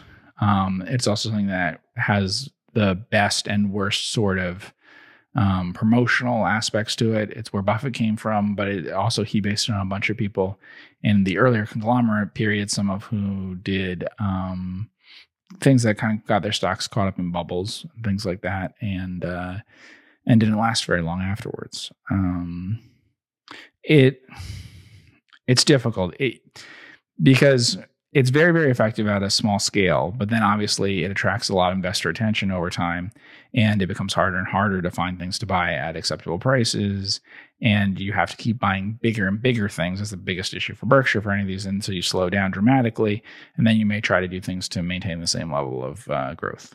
And so that's an issue. What about a company like Valeant and what they were doing, and then you compare that Well, to like a Constellation? that's the difficulty TransDigm, Right. So that's the difficulty for me is I it's hard for me to tell the difference between like Constellation and Valeant because I don't know enough about the industries and I don't know enough about whether you can take these things over and then not reinvest a lot in like R&D and things like that and then how much do their sales drop off over time? Like how durable is it? hmm Um when you're talking about something like TransDigm, that's less of an issue. There's not a, a lot of innovation in their um, industry. I should say there's high. I shouldn't say it that way. There's very high durability for each model and things like that. Each part. Have you ever invested in a company that was rolling up an industry or consolidating an industry? Mm, no, I would say no. No, I invested in some that were grown largely through acquisition, probably, and continue to do some acquisitions. Um, a lot of them were created that way. Even when we talk about something like Omnicom or something, it's all the publicly traded ad agencies were basically created that way. They were created by merging some things together and then buying some more stuff over time. Some, I mean, serial acquisition, they always acquire things, all of them, uh, very small. Um, and then you also have uh, occasional big acquisitions. Yeah. How do you think about like valuations when looking at these companies? It seems like they always trade at a premium in the market, right? That's the thought process. You get your market trade multiple, and then you buy companies for less than a market multiple, and that's immediately accretive to your market valuation. Yeah, I would say um, that they do not always trade at a premium. Uh, they trade at a premium when they're in favor, and they trade at a discount when they're out of favor. Um, I think there's a, been a substantial discount in, in Steak and Shake, for instance, in Biglari Holdings at times, and uh, they're not doing something that's different than the strategy of some other companies that do the same thing. It's just that investors hate that company, you know. Um, Well, why do they hate that company? well, a variety of things. They don't like the CEO. Uh-huh. Um, they poor performance, uh, poor stock performance, and things like that are also a factor too. Um, Is their insurance company good? they have a couple insurance companies. Yeah, Are they good insurance companies? they have. What about the magazine business? It's not losing money, Uh-huh. so. Um, yeah, I mean, yeah, the insurance companies that they have uh, had very good operating histories, certainly. Um, and they also bought um, oil, a company that I'm sure made very large profits for them, uh, which was probably unexpected how large the profits were that came from it. So um, that one though is most similar to Berkshire. It's completely diversified conglomerate, just random purchases that reflect the the um, personality and the circle competence and stuff of the uh, head of the company. Mm-hmm. So you have strange things like that. You have Maxim and the same thing that you have insurance companies and the same thing that you have restaurants because that's you know his history investing in restaurants, and then also making other purchases uh, um, like that. Yeah. So you had spoken about Constellation, how you could read the shareholder letters from Mark Leonard. I'm kind of curious. I mean, so that would probably be a huge focus for you if you're going to ever invest in these companies is Right. who's controlling the capital and what's their capital allocation policy, what's the CEO, his thoughts on markets, what are his thoughts on valuation, buying businesses. I mean, similar to how we basically always go over a lot of what Buffett says. Um, because if you're going to invest in Berkshire, you probably want to understand the person that's captaining the ship, especially if the main business is acquiring other companies. Yeah. Uh, I think that's true. I've had trouble understanding a lot of the companies better than I feel other people understand them. You're trusting a lot on how they present things, which is the same thing with Buffett at Berkshire. I don't think I have very good insight into Berkshire and understanding how it works and and um, all that, except for how Buffett chooses to present it. So I don't know that we have a lot of information on that, um, and that's a much larger company. So I don't think we have good ideas of trends inside of things in that company. Um, Yeah, because it's tough. Because how many subsidiaries does Berkshire have? But Mhm. how much of their business really is a couple companies now?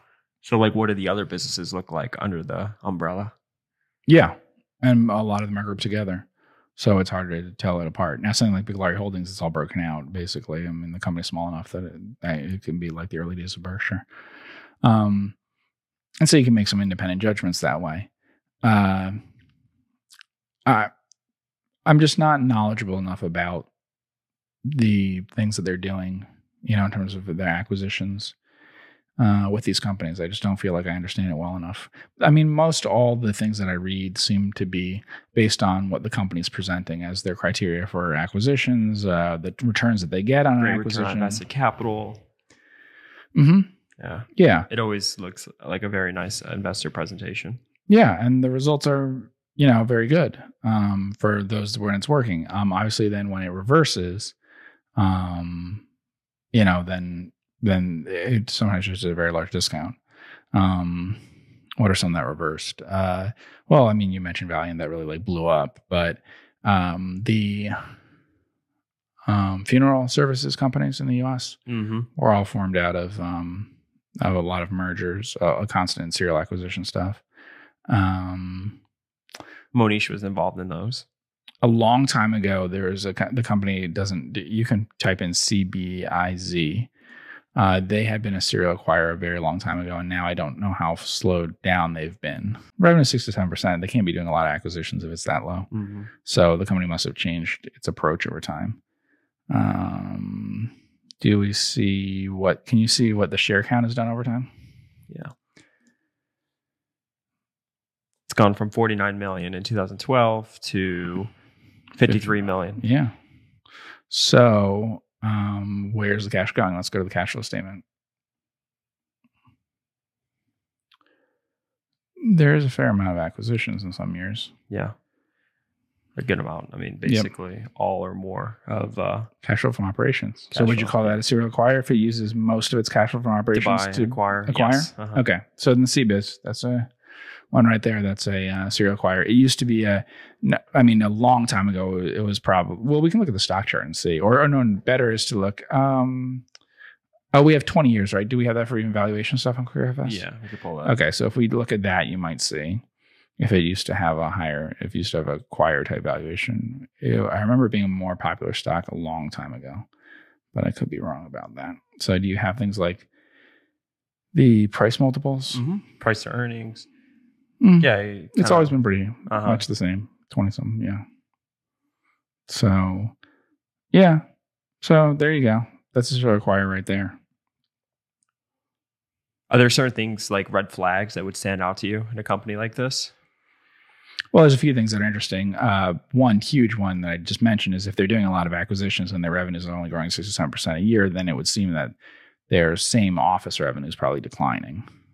Um, it depends on how big those acquisitions are versus the size of the company, but seems possible. So what does that mean? Well, like, well, So like same same store sales. Right. However, we can see that that's not a problem in terms of their operating margin has gone up, uh, basically has gone up, and earnings per share have gone up. So the business has gotten better over time. Um, is that because they're buying better things over time, or is it because they've improved operations over time? Have they improved operations without improving revenue growth at existing locations? Um, but I also don't. There's nothing wrong with doing it this way, um, where you only get growth of this level, and it's mostly through acquisitions. I mean, um,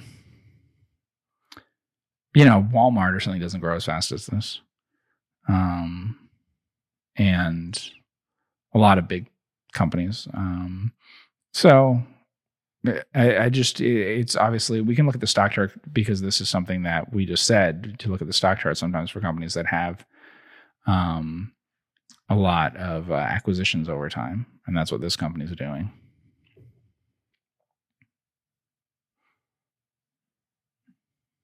So this goes all the way back to 2005 Mm-hmm. at around four dollars per share. So it's been a ton bagger. Yep, ten bagger.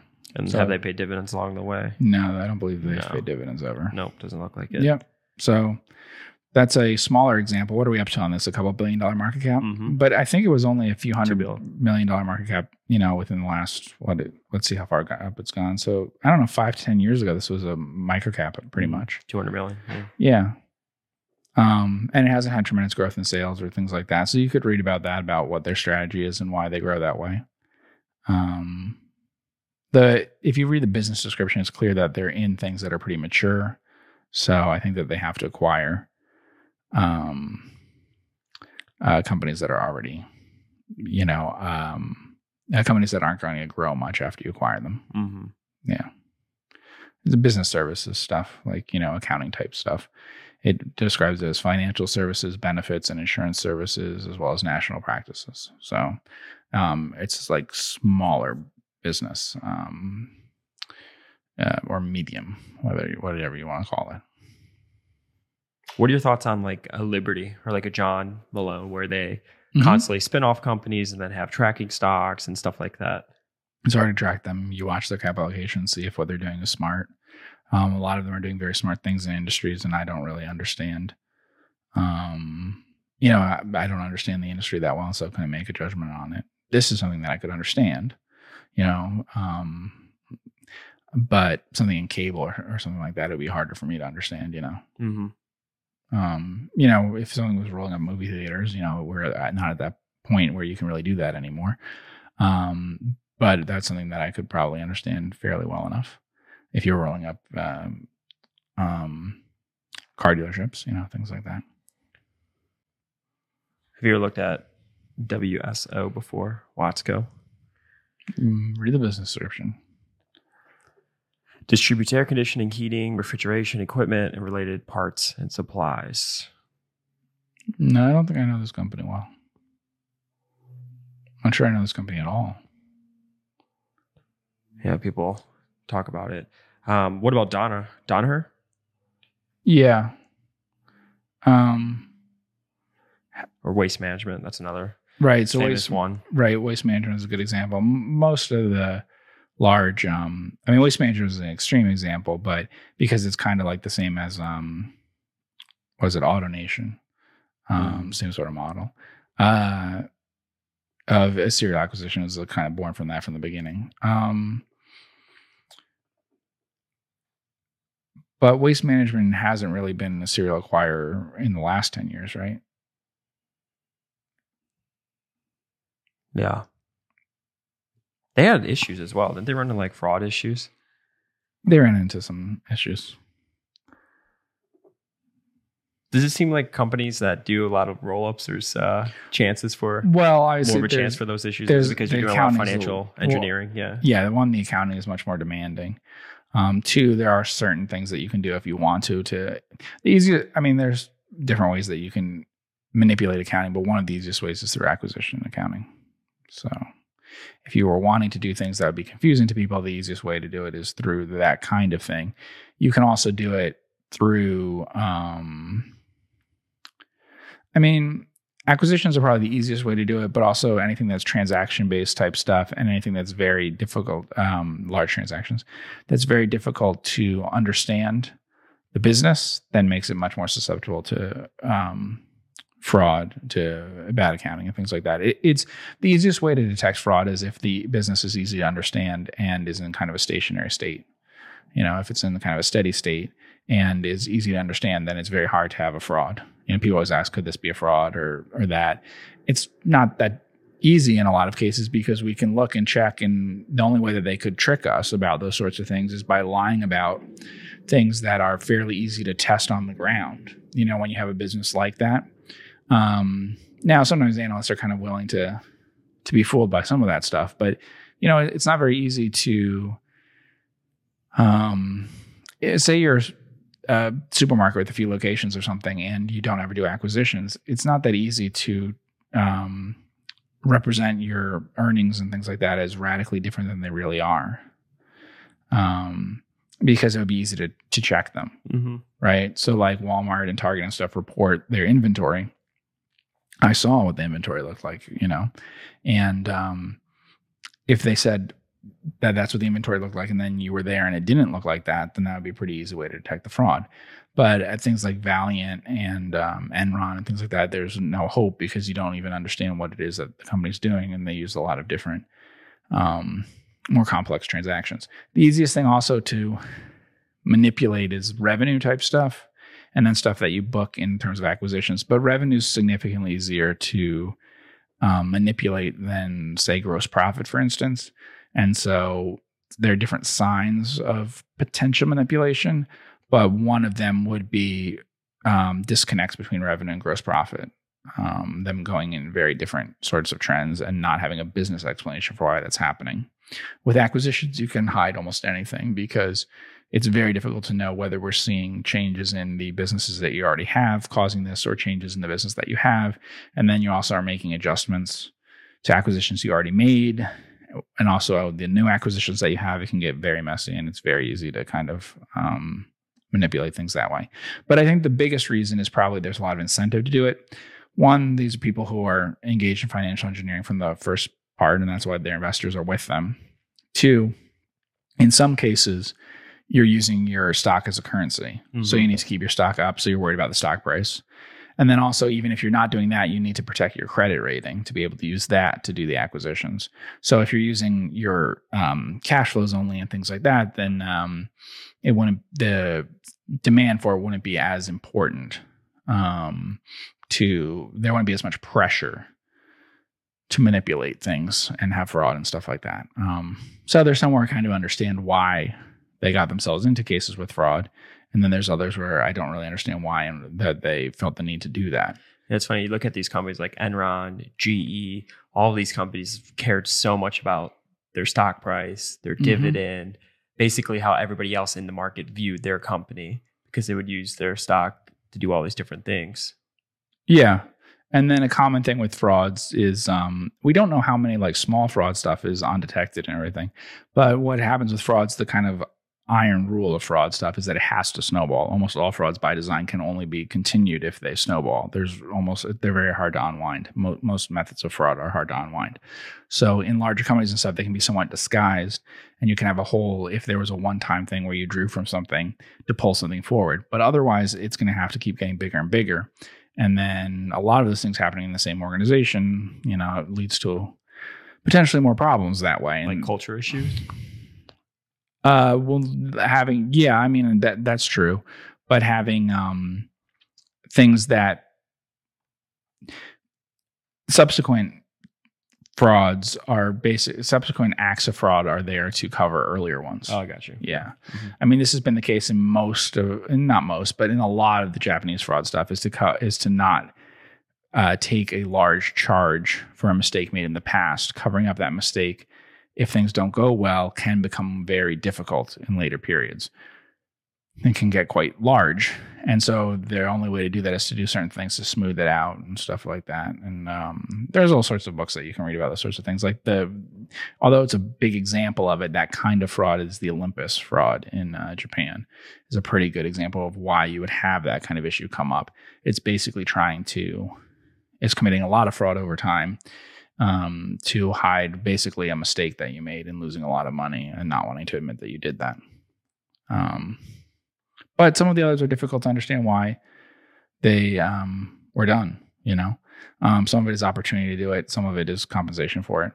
But I don't think that we should talk about like um, fraud in relation to companies that do roll ups and stuff. It's just you know, um, there's no reason why they has to be associated with companies that do that. Mm-hmm.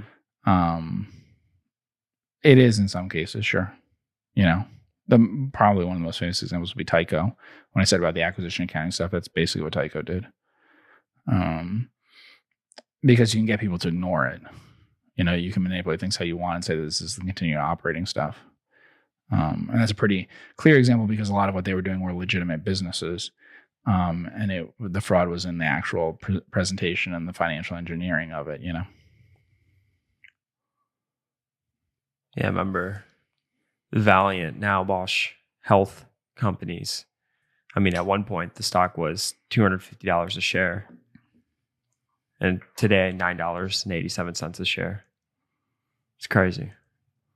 Yeah, well, you know, um, it's similar to like the. I mean, it's a huge scale thing, but it's similar to what happened with like the conglomerate stuff, like I was saying with Buffett, where he learned about how conglomerates work. That conglomerate era was a lot of this sort of thing of getting better earnings by um, repeating the same thing over and over again. Um, but y- I mean, you can certainly do it. I mean, private equity firms do this kind of thing all the time. They don't do it by putting one company on top Yeah, of like another on top of another. Right, but they just get out of it and then repeat the same process. That is easier, and they end up returning a lot more money that way and stuff. Um, that is easier to do than trying to repeat the same thing over and over because of the problem that you get from the asset size ballooning. Um, right. So you do this once in one company and then say your runway works for 10 years of doing this or whatever. For private equity thing, you're done by 10 years. Sometimes it might be done a lot earlier than that, but that gives you an opportunity to repeat this if you need to in one industry. And then, you know, you can sell that business and start over in something else. Um, you don't have to keep doing in the exact same thing. Berkshire got around this problem a different way, but the same idea. Instead of giving back all the money and stuff, sort of like a limited um, lifetime kind of thing, like private equity. It went on forever so far, but it's done that by going into all sorts of different businesses over time, businesses that are totally different from the businesses that Berkshire, uh, that Buffett ever would have been in. I mean, their biggest things are like railroad and energy, are things that he never in the early days. That's the furthest from what Berkshire would have ever been involved with. So you see the same sort of pattern play out, and you can see the slowing down in the growth rate and stuff. If he had wanted to kind of maintain that early, what thirty percent a year or something that he was doing, to maintain that at very high size, you know, that's why you have to kind of stretch in different ways to achieve that. Mhm. So, if you were to look at one, what are some things that you would want Well, to? The biggest issue for me is I need simplicity. So the tricky one about Valeant and TransDigm to some extent too, because TransDigm, some of their them are sole supply um, government, Mhm. right, which is a little tricky. Um, not just government, but other businesses too. But stuff that goes into government things, you get uh, as what happened to them Regulated is you get you get attention from from politicians, yeah. Um, and the same thing with um, with healthcare. So those are tough for me. You know, when you have defense businesses or healthcare businesses, uh, anyway. But it would have to be businesses pretty simple because I have to be able to understand it, understand what they're doing, and understand that's repeatable. So most, like for instance, Constellation Software might be a wonderful company. I don't think I could understand the businesses that they're acquiring, and I don't think I could understand sort of the decay rate and stuff of what happens if you do put in money or don't put in money in them. Um, I could understand some of them, but they have so many different um, businesses that they own that it would be really hard for me to be able to uh, understand it as a business. Makes you think too if you're ever gonna get the opportunity to buy Constellation at 10 to 15 times earnings. Did they blow up? Did something happen? Yeah, so usually that's what happens. I can't think of a lot of cases where um you mean, just look at gradually come down to a reasonable multiple. It's always traded at a premium. Well, that's price to earnings. Yeah. Even But- price to book, price to sales. Well, price to sales not as high, I guess. Yeah, I mean price to sales four to five times is kind of reasonable for Mhm. a software company, right? Mhm. Um, but they don't have very good organic growth, right? But Yeah. they've achieved that growth through acquisitions. So if we look at their overview, what's their like um, growth rates? Yeah, I mean, so obviously, if you're growing, you know, revenue, assets, free cash flow by high twenty percent or something, then you would have very high PE ratios, very high. I mean, the EV to EBITDA this says is only twenty. Mhm. EV to free cash flow is only 25, 26. Um, so PE is very high, but that's reported earnings, which they may not care about. Um, so, and even that is growing at 10% a year, which isn't exactly a growth stock. My problem is just like, I don't know at what time it would stop because you're not betting very heavily on, I think, organic revenue growth. So I need to have a lot of ideas of whether to keep repeating this. And they're a very large company. Mhm. So keep repeating it. Uh, the capital allocator, Mm-hmm. you reference reading uh, their shareholder letters just to get their ideas on capital allocation. Yeah. Again, what is it? Is it a simplicity thing? Is it how they just think about investing in general? What are some things that you would look for? Well, you're really betting on the person. Correct. So you're betting that the person doing this or the organization doing this in some cases, it's a few people, um, are honest, are candid, you know, they're transparent with their investors and everything and presenting a certain way. And that you understand their incentives about what they plan to do for a long time, especially reputational incentives that they're realistic about, the risk that they may blow up, and um, that they'd be very concerned about that, right? Mhm. So it would be like someone deciding they want to invest with Buffett because they kn- knew him as a person and that's what they want to do. They don't really understand what he's doing, but they're going to go ahead and do it. Uh, it would be the same sort of thing here um, because I don't know that you can ever get that much insight into the businesses. And then it doesn't really matter because they're going to allocate so much cash flow into other businesses. Um, Do you think you have to like the actual industry that they're rolling up? For example, we've come across restaurant companies that Mhm. they own and acquire other restaurant businesses. sure. And that you would look at that a little bit different than you would probably look at a software company. Yeah. Well, I, I think um, I don't know. My experience has been when I'm thinking about what companies I've looked at or owned or analyzed or whatever that do the serial acquiring stuff, they've been in very simple businesses and it often has not turned out that well. Um, in that the growth doesn't go that they're they're not able to achieve very good growth when acquiring other things. Um, performance is a little worse after they acquire them. In some cases, also just not enough opportunities to buy other things, and so they end up trading at low multiples and things like that. And then you use a lot of the free cash flow for that, as opposed to paying it out in dividends or buybacks or something like that. So, um, I don't know if that's a better alternative than like growing yourself through doing uh, other locations. Certainly, let's take restaurants. You know, we've talked about Ark or something like that.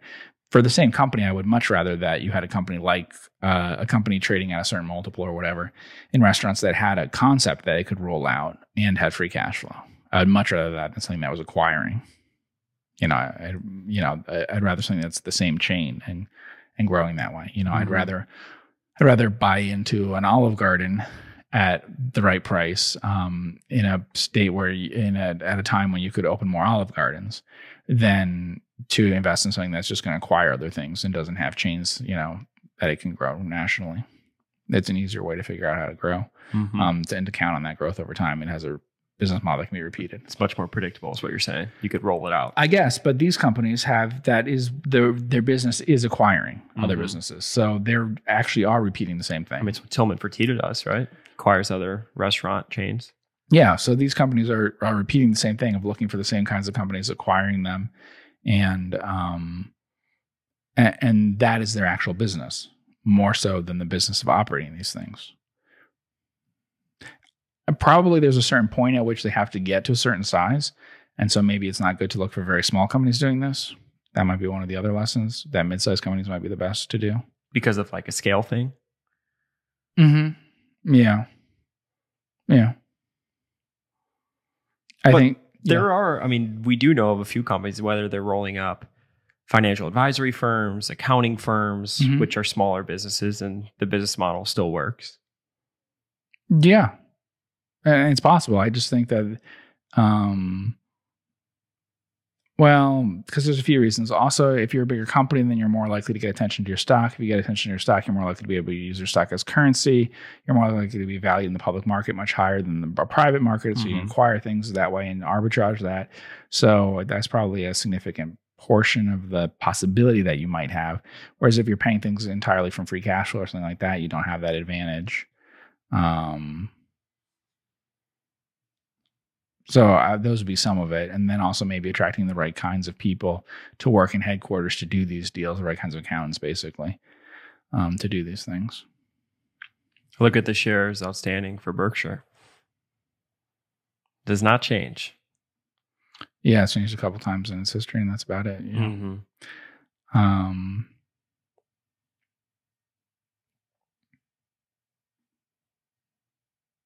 You'd much rather see businesses do it like that as opposed to using stock, right? So using actual cash flow. well, I don't know. I mean, you should use cash. You should use stock when it makes sense to use stock, and you should use cash when it makes sense to use cash. Um, the problem, of course, is that means that you're in a stock that's expensive. If if using the stock makes a great deal of sense. Um, Yeah. Because it's cheaper currency than cash.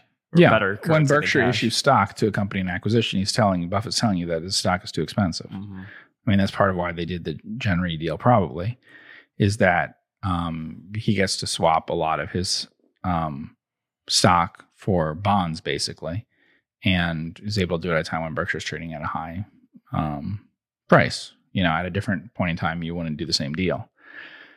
Uh, certainly, I mean, you can do very well if you time those things right. Teledyne did. If you use stock at the points where that would make a lot of sense for you, and then use cash others. It's also though one of the reasons why I've been cautious about banks that do a lot of acquiring. Um, while there's some things that they can do well, most of the banks that I've seen that can do a lot of acquiring and have a lot of success in um, in getting really good returns over time are basically taking advantage of the fact that they're able to get their stock to a price to book to deposits, things like that, relative to others who once integrated into the business work the same way uh, of other companies. And so basically they're using the premium price to book ratio that they have versus a discounted price to book of their companies they're acquiring. And then they bring them to converge with their own operations. Mm-hmm. And so they're basically taking something that's valued less, you know, and saying, well, it's actually can be turned into the same thing and repeating that process. And then eventually get to a size where it doesn't work or the market turns on them in a way that their stock value goes down.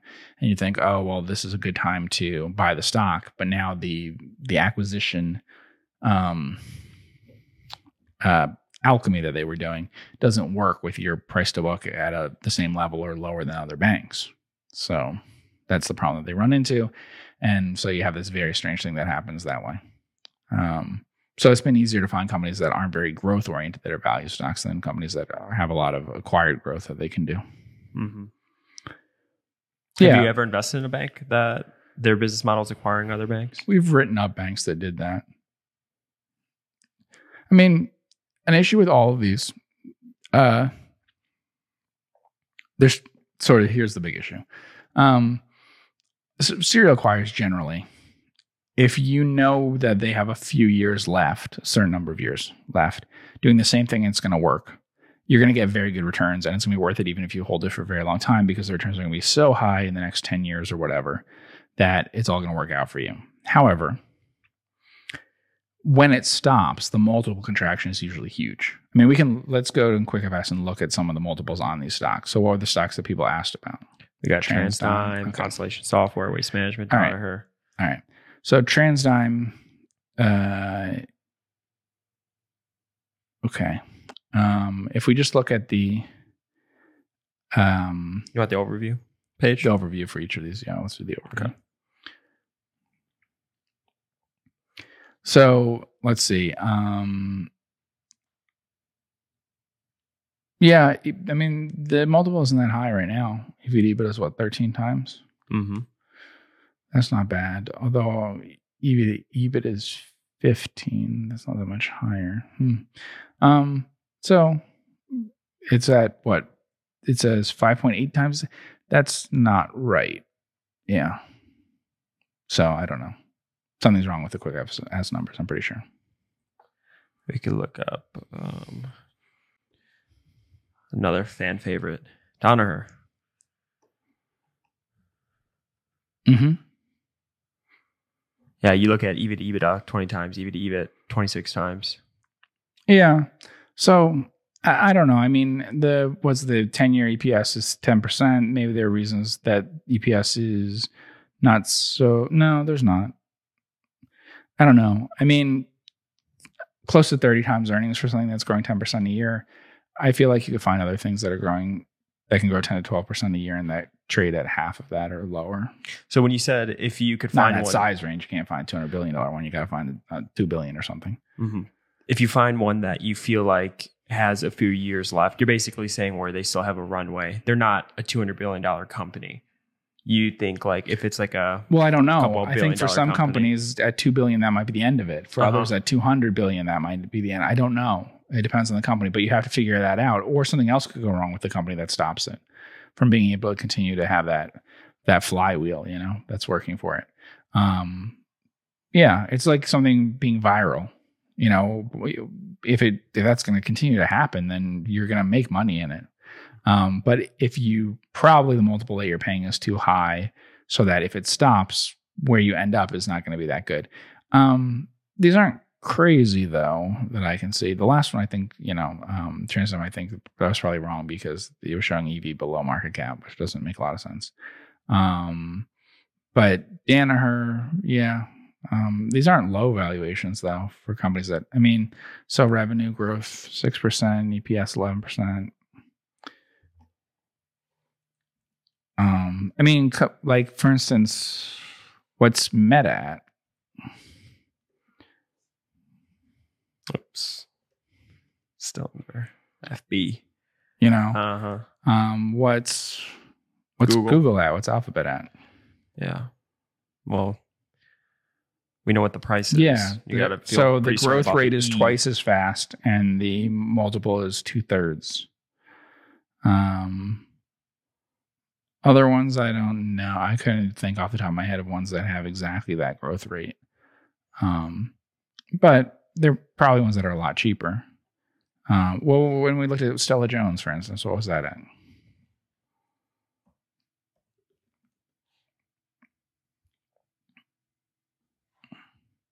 Yeah, so Stella Jones earnings per share and, and things like that are a bit better than um uh than Danaher. The growth rate. Yeah, and the P is one third Mhm. level. So When we talk about these companies, do you ever get emails sent to you after talking about it on the podcast, uh, going over these businesses? Maybe other people follow them. Sometimes I do. Yeah, uh, it depends. It'll depend on what kind of company.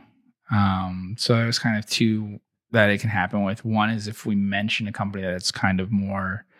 Mm, so something like Stella Jones or something I, we've mentioned before, but probably what would happen is like in a week or two, I might get emails from people that they took a look at it after hearing about it on the show.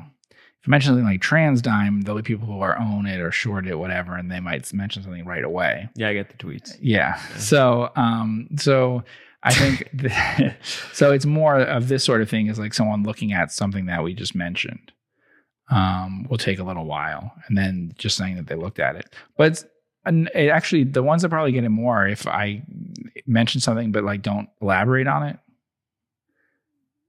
hmm Yeah, I would say that mentioning a stock and then not really elaborating on it, and they look it up. The two stocks that people come after us for, if we talk about it, AerCap Holdings and TransDigm. Are those the two? Yeah. Yeah. But TransDigm has a pretty large following, I would say. So you had said that. and TransDigm, I mean, if they'd done shares instead of cash, maybe we would be shareholders. yeah, maybe. because they acquired, you know, um, Breeze Eastern. That's right. Yeah. Um, you had said that you don't typically like those companies, and it's because like just the idea of roll ups. And you had said sometimes it's because you don't understand exactly what they're doing, or you have to trust how it's being presented to you is how it's actually Right. Going on. I want to be clear. I don't dislike roll ups at all. uh-huh. And it's fine for other people to invest in roll ups. There's lots of things they don't generally buy, don't generally buy tech at all. Um, that doesn't mean I don't think it's a great business. Software is uh, uh, once you have enough scale, software is a great business. I just can't find a lot of software companies to buy um, because I don't understand them well enough. I don't usually understand well enough to my satisfaction what is going on in the business Mhm. uh, and what they're doing. And a major reason for that is because I would have to trust entirely what management is saying. I feel that most of these companies, and it's not just these, but other ones that we could talk about, whatever information we would get from someone talking to us, emailing or whatever, to analyze the company, saying, okay, here's how I look at it here, are you basically using numbers provided by management Yeah, it's right from the investor presentation. including like what is the returns on things, what things do they target, whatever, which is fine, but you have to look and say, well, is that really true? You know, like um to what extent not that they're being dishonest about it or whatever, but like you have to check it for yourself to get an idea of to what extent are they really investing on that basis? What are they drifting in terms of acquisitions that are different than how they used to do in the past? What really drove these acquisitions in the past? You know, any of those things. So they're just somewhere I feel that I can understand the repeatability of the business. I mentioned those books before. The um, uh, what is it? Uh, you know, repeatability. There's what growing the core. Uh, there's like three of them. Um, and those are pretty good for understanding the kinds of growth that we would be looking for. Uh, if we're ever going to invest in fast growing things, it would usually be things that could we feel we can understand how they're growing into adjacent sort of. They're either repeating the exact same model or they're growing into adjacent sort of businesses. Um, entirely different businesses and a roll up type thing is often difficult for us to analyze. Uh, it's difficult for me to analyze to my satisfaction. Uh, and that's the only problem with it. Mm-hmm. And that's often the problem with many tech things. I'm not sure that I understand enough about the customer behavior. People can tell me that, you know, this is what the customer behavior is. It's hard for me without knowing a lot about it to come away with the idea about what the durability of it is. And this is the same sort of idea. When you're paying high multiples for it, it is the same idea. Just as you have to do a lot of analysis of the durability of a business you have to do a lot of analysis of the durability of this acquisition model because usually these are based the the case for the investment relies on them continuing to be a serial acquirer. Yeah, sure. Okay. If it didn't, then it would be a lot there then you would need to know a lot less. Yeah. Yeah. So if the multiple is saying it has to continue to be a serial acquirer and be getting above average returns in what it's doing, you know, leveraged or whatever, but above average returns, um, that's that's a very high bar to, to clear for me in terms of how much information you need. And management teams at these companies are very aware of, like you said, their multiples, their credit ratings, stuff like that. I wonder if that ever presents a different type of pressure to do deals and to find the next deal to continue to do bigger deals and stuff like that. Yeah, it, it does because I mean, not all of them are like Buffett that could sit and a lot right. of cash for two years and the market go do all the craziness that it's been doing and feel completely comfortable doing that. Yeah, but some of them I think are pretty comfortable with not worrying about what their stock price is and stuff. I think that's true for some. Yeah. Um, the stock will do whatever it will do, um, and they're going to keep doing their acquisitions, and they're going to keep trying to explain it. But I think that there's plenty of them where that's the case. And I don't think that it's necessarily that there's more risk of that. I don't think there is more risk of that in like serial acquirers uh, than there is in like unprofitable companies. Or, I mean, that's more the risk of unprofitable tech companies, SPACs, things like that are much higher risk than serial acquirers.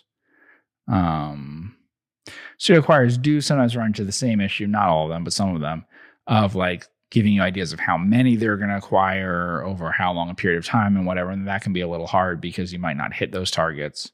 And, um, you know, then people start like extrapolating that ahead of time. So that's a little bit like the way that the SPACs did kind of telling you where they're going to be a few years out. Um, I'm always a little cautious about those kinds of things because I don't know the, the opportunities that they find could be way better or way worse than that. So I don't know how they could tell you what they're going to acquire over the next couple of years or something. Although I stress the importance of the multiple in terms of how big your loss can be and stuff, I do want to say that I actually, if picking something like this, would be pretty price insensitive.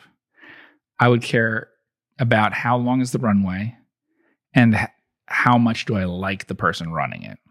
If I really believe in the person running it, and I really think there's a lot of runway. I don't think that the price is necessarily that important, whether it's very cheap or very expensive. And if those things, the opposite is true. If there's not much runway, and if I don't like the person running it, don't believe in them, know what they're going to do in the future, then even at what seems to be a reasonable price, things could not go well. Because of the whole mechanism of what they're doing, I really think it has to be about how long is the runway and how much do you uh, believe in the person running it. I think that's the most important. The multiple thing is that there comes an end to the runway or an end to the person running it. Mm-hmm. And at that point, you have an issue with the multiple. If you've been a growth stock, you know, you just, you're going to have that. And uh, so I'm stressing the multiple really from the perspective of the possibility that you could lose a lot of money through a re rating in the multiple not even necessarily through a real change in the business. That could be one of the upsetting things is that if it just stops being a serial acquirer really for whatever reason and the business the underlying business performs really well, you could have a massive adjustment in the multiple. You know. Mm-hmm. Um, and I think that's a very serious thing to think about. But I don't think that I would that I would think, okay, I'm going to get in a really low multiple in a serial acquirer it would have to be the person running it really Mhm. and that's very hard. I say that though, and I want to be cautious saying that because you know, I mean, how many? When would I say that I very confident in the person running it? Like this is not something that happens a lot. Mhm. So I think to a lot of other investors that they maybe there's more confidence in a lot more of these serial acquire things in terms of the people running it and what they read in the reports and that they like it and, and whatever. I'm talking about maybe a different bar that way because there's not many cases where I'm betting on the jockey. No. So it's pretty, you know, that there's a lot of stocks where I say we're not investing in that Yeah. because of them. Yeah. People. there's involved. not many where I say we're going to invest in this because of the people involved. Um, there's some stocks where I, uh, well, I won't mention the stock, but it acquires a lot, and uh, I don't think the price is crazy. I think the logic of the acquisition stuff makes sense. I think there's some runway. Won't look at it at any price because the people involved. So, you know, um, whereas I can't think of many where it's because I like the people involved so much. So obviously, I um, am, I guess, distrustful of uh, people running public companies or not, less impressed by their strategies for those things. But There's then- lots where I think it'll work for a time, but I don't know how long, and that you know could end badly and everything. Yeah, but and then to be fair, or I guess I should say to play the other side, there's a company, I won't say which, Mm-hmm. that everybody hates, the manager. And you took the other side of that as well, where you didn't think they've done anything too crazy. Oh, I should. Yeah, I'm not just. Yeah, I don't think I'm pessimistic about people and No, stuff. I know. I I, think- don't want people to get that impression.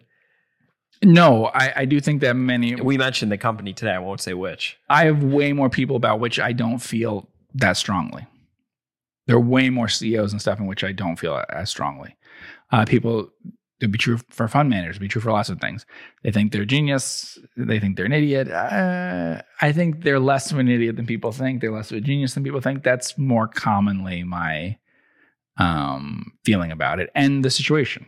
A lot of times it's also the situation. So a lot of times people say that this person made a mistake because they did whatever, that kind of blaming on that person, I would say it may have looked like it made sense at the time. They'll do things differently. That's an issue with a lot of these. Um, so a lot of these stocks, the explanation for a lot of things when we talk about acquisition activity. Let's not talk just about serial acquires, but just in general. I don't attribute a lot of the acquiring to the actual um much about the personalities of the people running it and more about the times and the industry they're in and the behavior of others around them and stuff like that.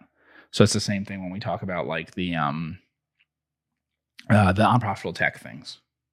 They're all going to run things that way if they go public in the last few years. That's how you do it. They were backed by venture capital things that I don't even know if that is what they how they would want to run it or not Yeah. how they would run, run it. We won't know until a different While the music's on, sure. Yeah, they were told that's how you have to do it, and so they're going to do it that way. At some other time, we may learn more about their personality when it's more tested and see more of a difference between company A and company B. But for the most part, we're just seeing the same cultural thing reflected over and over again in a lot of different companies there. Um, What does it tell you when you see companies like Uber now saying free cash flow is the answer? I think they've seen a big change Yeah. in the. Um, I mean, if that's not a wake up call, I don't know what is.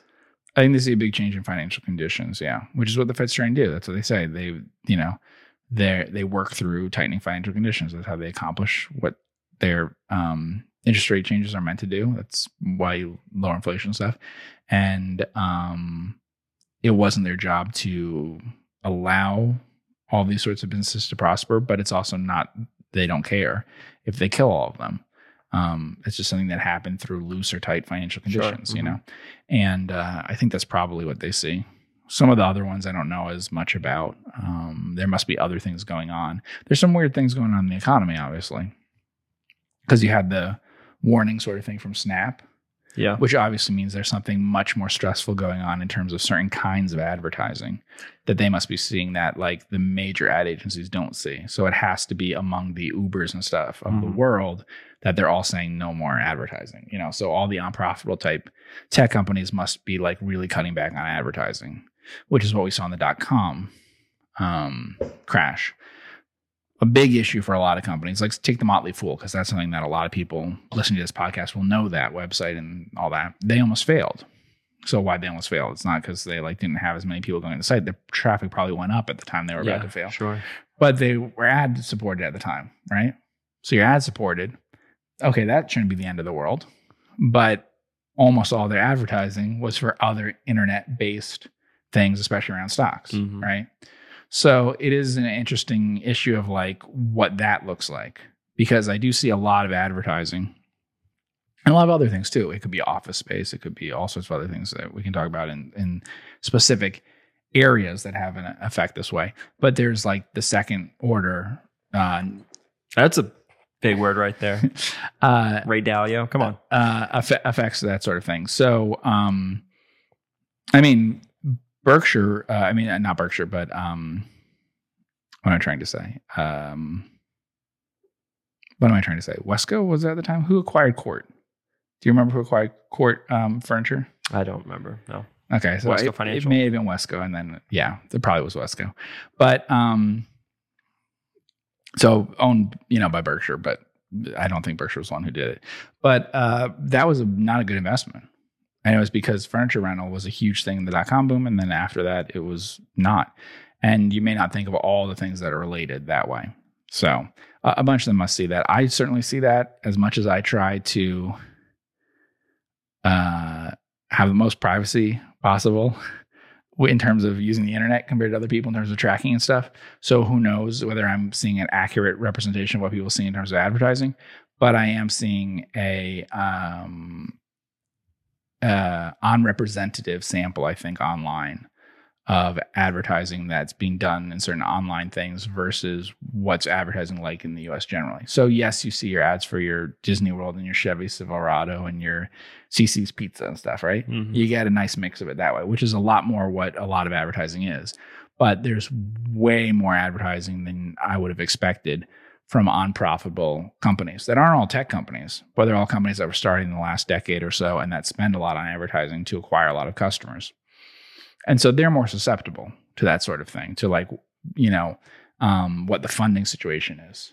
Even very big companies, you know, like um, food delivery companies and stuff are huge. They advertise a lot, but does that mean you'll see less advertising? And does that affect other internet companies because of that? You know, because they're all ad supported. Mhm. So I, some of them may see things that we don't see. They obviously have to be because if if advertising if their advertising situation was representative of advertising generally of what we know, that can explain things like why Snap would be concerned and, and because it's not showing up in the overall advertising situation in the United States. Yeah, Snap has had a few aftermarket earnings calls that have caused like massive moves in that stock. I mean, massive that was- swings. That was actually an update a month after an earnings call. So why are you updating? Did it get one- leaked? No, that was they just well, it didn't get leaked, but did they choose to do it because they were going to say stuff to their staff? You Mhm. mean Yeah. because they were they knew that it would be leaked when they Mhm. said a bunch of things. Yeah, to- so let's it. also have it Mhm. put something out. Yeah, that's possible. So it was we know this will be leaked, so let's also put out this official statement. Yeah, that might be. Um, Still a twenty billion dollar company. This is another one though. Like I think what you know we talk about. Um, well, it's a very influential sort of. I mean, it's very It is. important app. I mean, just like we're talking about, you How know, Uber doesn't make any money and stuff. Basically, you know, I shouldn't say that, but it had not made it that money, and became very important to society. Right? it's another one of those names though that's sort of like Twitter, where Mhm. they haven't really generated a huge amount of economic profit, and it's been great to be an employee. Shares outstanding have diluted a bunch, and the stock price again, the stock's been all over the place. Um, was it ever?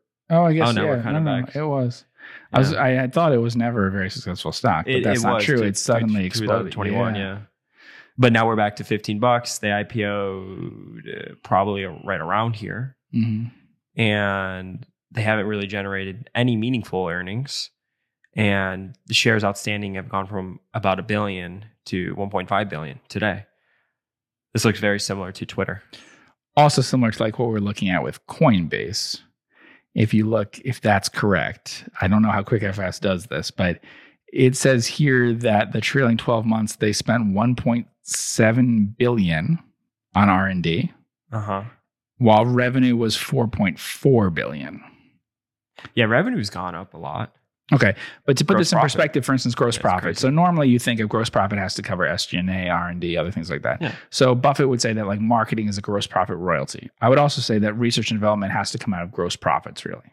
Now, maybe tech things they don't think that way, but that's usually how I think of it as being funded. So a percentage of revenue is a meaningful thing. That's usually what people talk about percentage of revenue.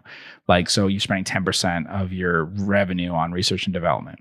But I think it's often useful to look at in terms of gross profit, right? This is astronomical Yeah. if that's true that they're spending one point. I mean, the year before 2021, their their R and D was almost at the same level as um, at, uh, yeah, yeah. Let's look back. Well, I mean, one more year. Sorry, 2020. Their uh, R and D and gross profit were pretty similar as they were the year before 2019. So basically, take all of gross profit and spend on R and D, and then your losses are equal to your SG and A and other operating expenses. So what we're seeing in the operating profit that's negative is basically all of the uh, fixed costs Mhm. if we think that R&D is not a fixed cost that that they can vary it. Um, so those are just the administrative costs of doing business, all the fixed costs of it. So that's really paid for by losses every year that we can see here. It's not covered at all by anything else because the the the only thing that gross profit is covering is R&D until this year. Um, everything else is just paid out through a loss. The crazy thing is, is that the business, the actual product itself, hasn't changed like at all since launch. Yeah. There's more advertisers on the platform, but I'm saying the actual from like a customer standpoint. well, that is the now fascinating thing. you could do groups, Right. you know, have group chats Yeah. and stuff with your buddies, but that's it. that is the fascinating thing about these tech things, right? Like all the value create a lot of the value created, honestly. So like, where's this R and D going? right. It doesn't take a lot of R and D to come up with the thing that goes viral. Now you might need a lot of R and D, and I don't know what the classifying is R and D, but you might need a lot of this stuff just given your size later on. But whether you're a successful company or not comes from the early stages of it. I mean, even Google or something. Now looking back on it, how much R and D did they spend in those years leading up to them becoming the leading search engine, versus how much did they spend after? Mm-hmm. You know, Facebook or any of those. Got it. Cool. Well, I want to thank everybody so much for tuning in with the both of us on the Focused Compounding Podcast. If this is the first time you're joining us, be sure to check out all of our content on the internet. The best place to get everything that we put out is by following me on Twitter, which is at Focused Compound. I'll have all the information down below. If you're listening to us on uh, either Spotify or iTunes or whatever other podcast app you listen to podcasts on, be sure to hit the subscribe button, leave us a rating and review. It goes a very long way. If you're interested in learning more about our money management services, uh, reach out to me, Andrew at focusedcompounding.com. We have a hedge fund and a managed accounts arm uh, where we custody assets through interactive brokers. Uh, so let's start a conversation. Reach out to me, Andrew at focusedcompounding.com. I thank everybody so much for tuning in, and we will see you in the next podcast. Take care.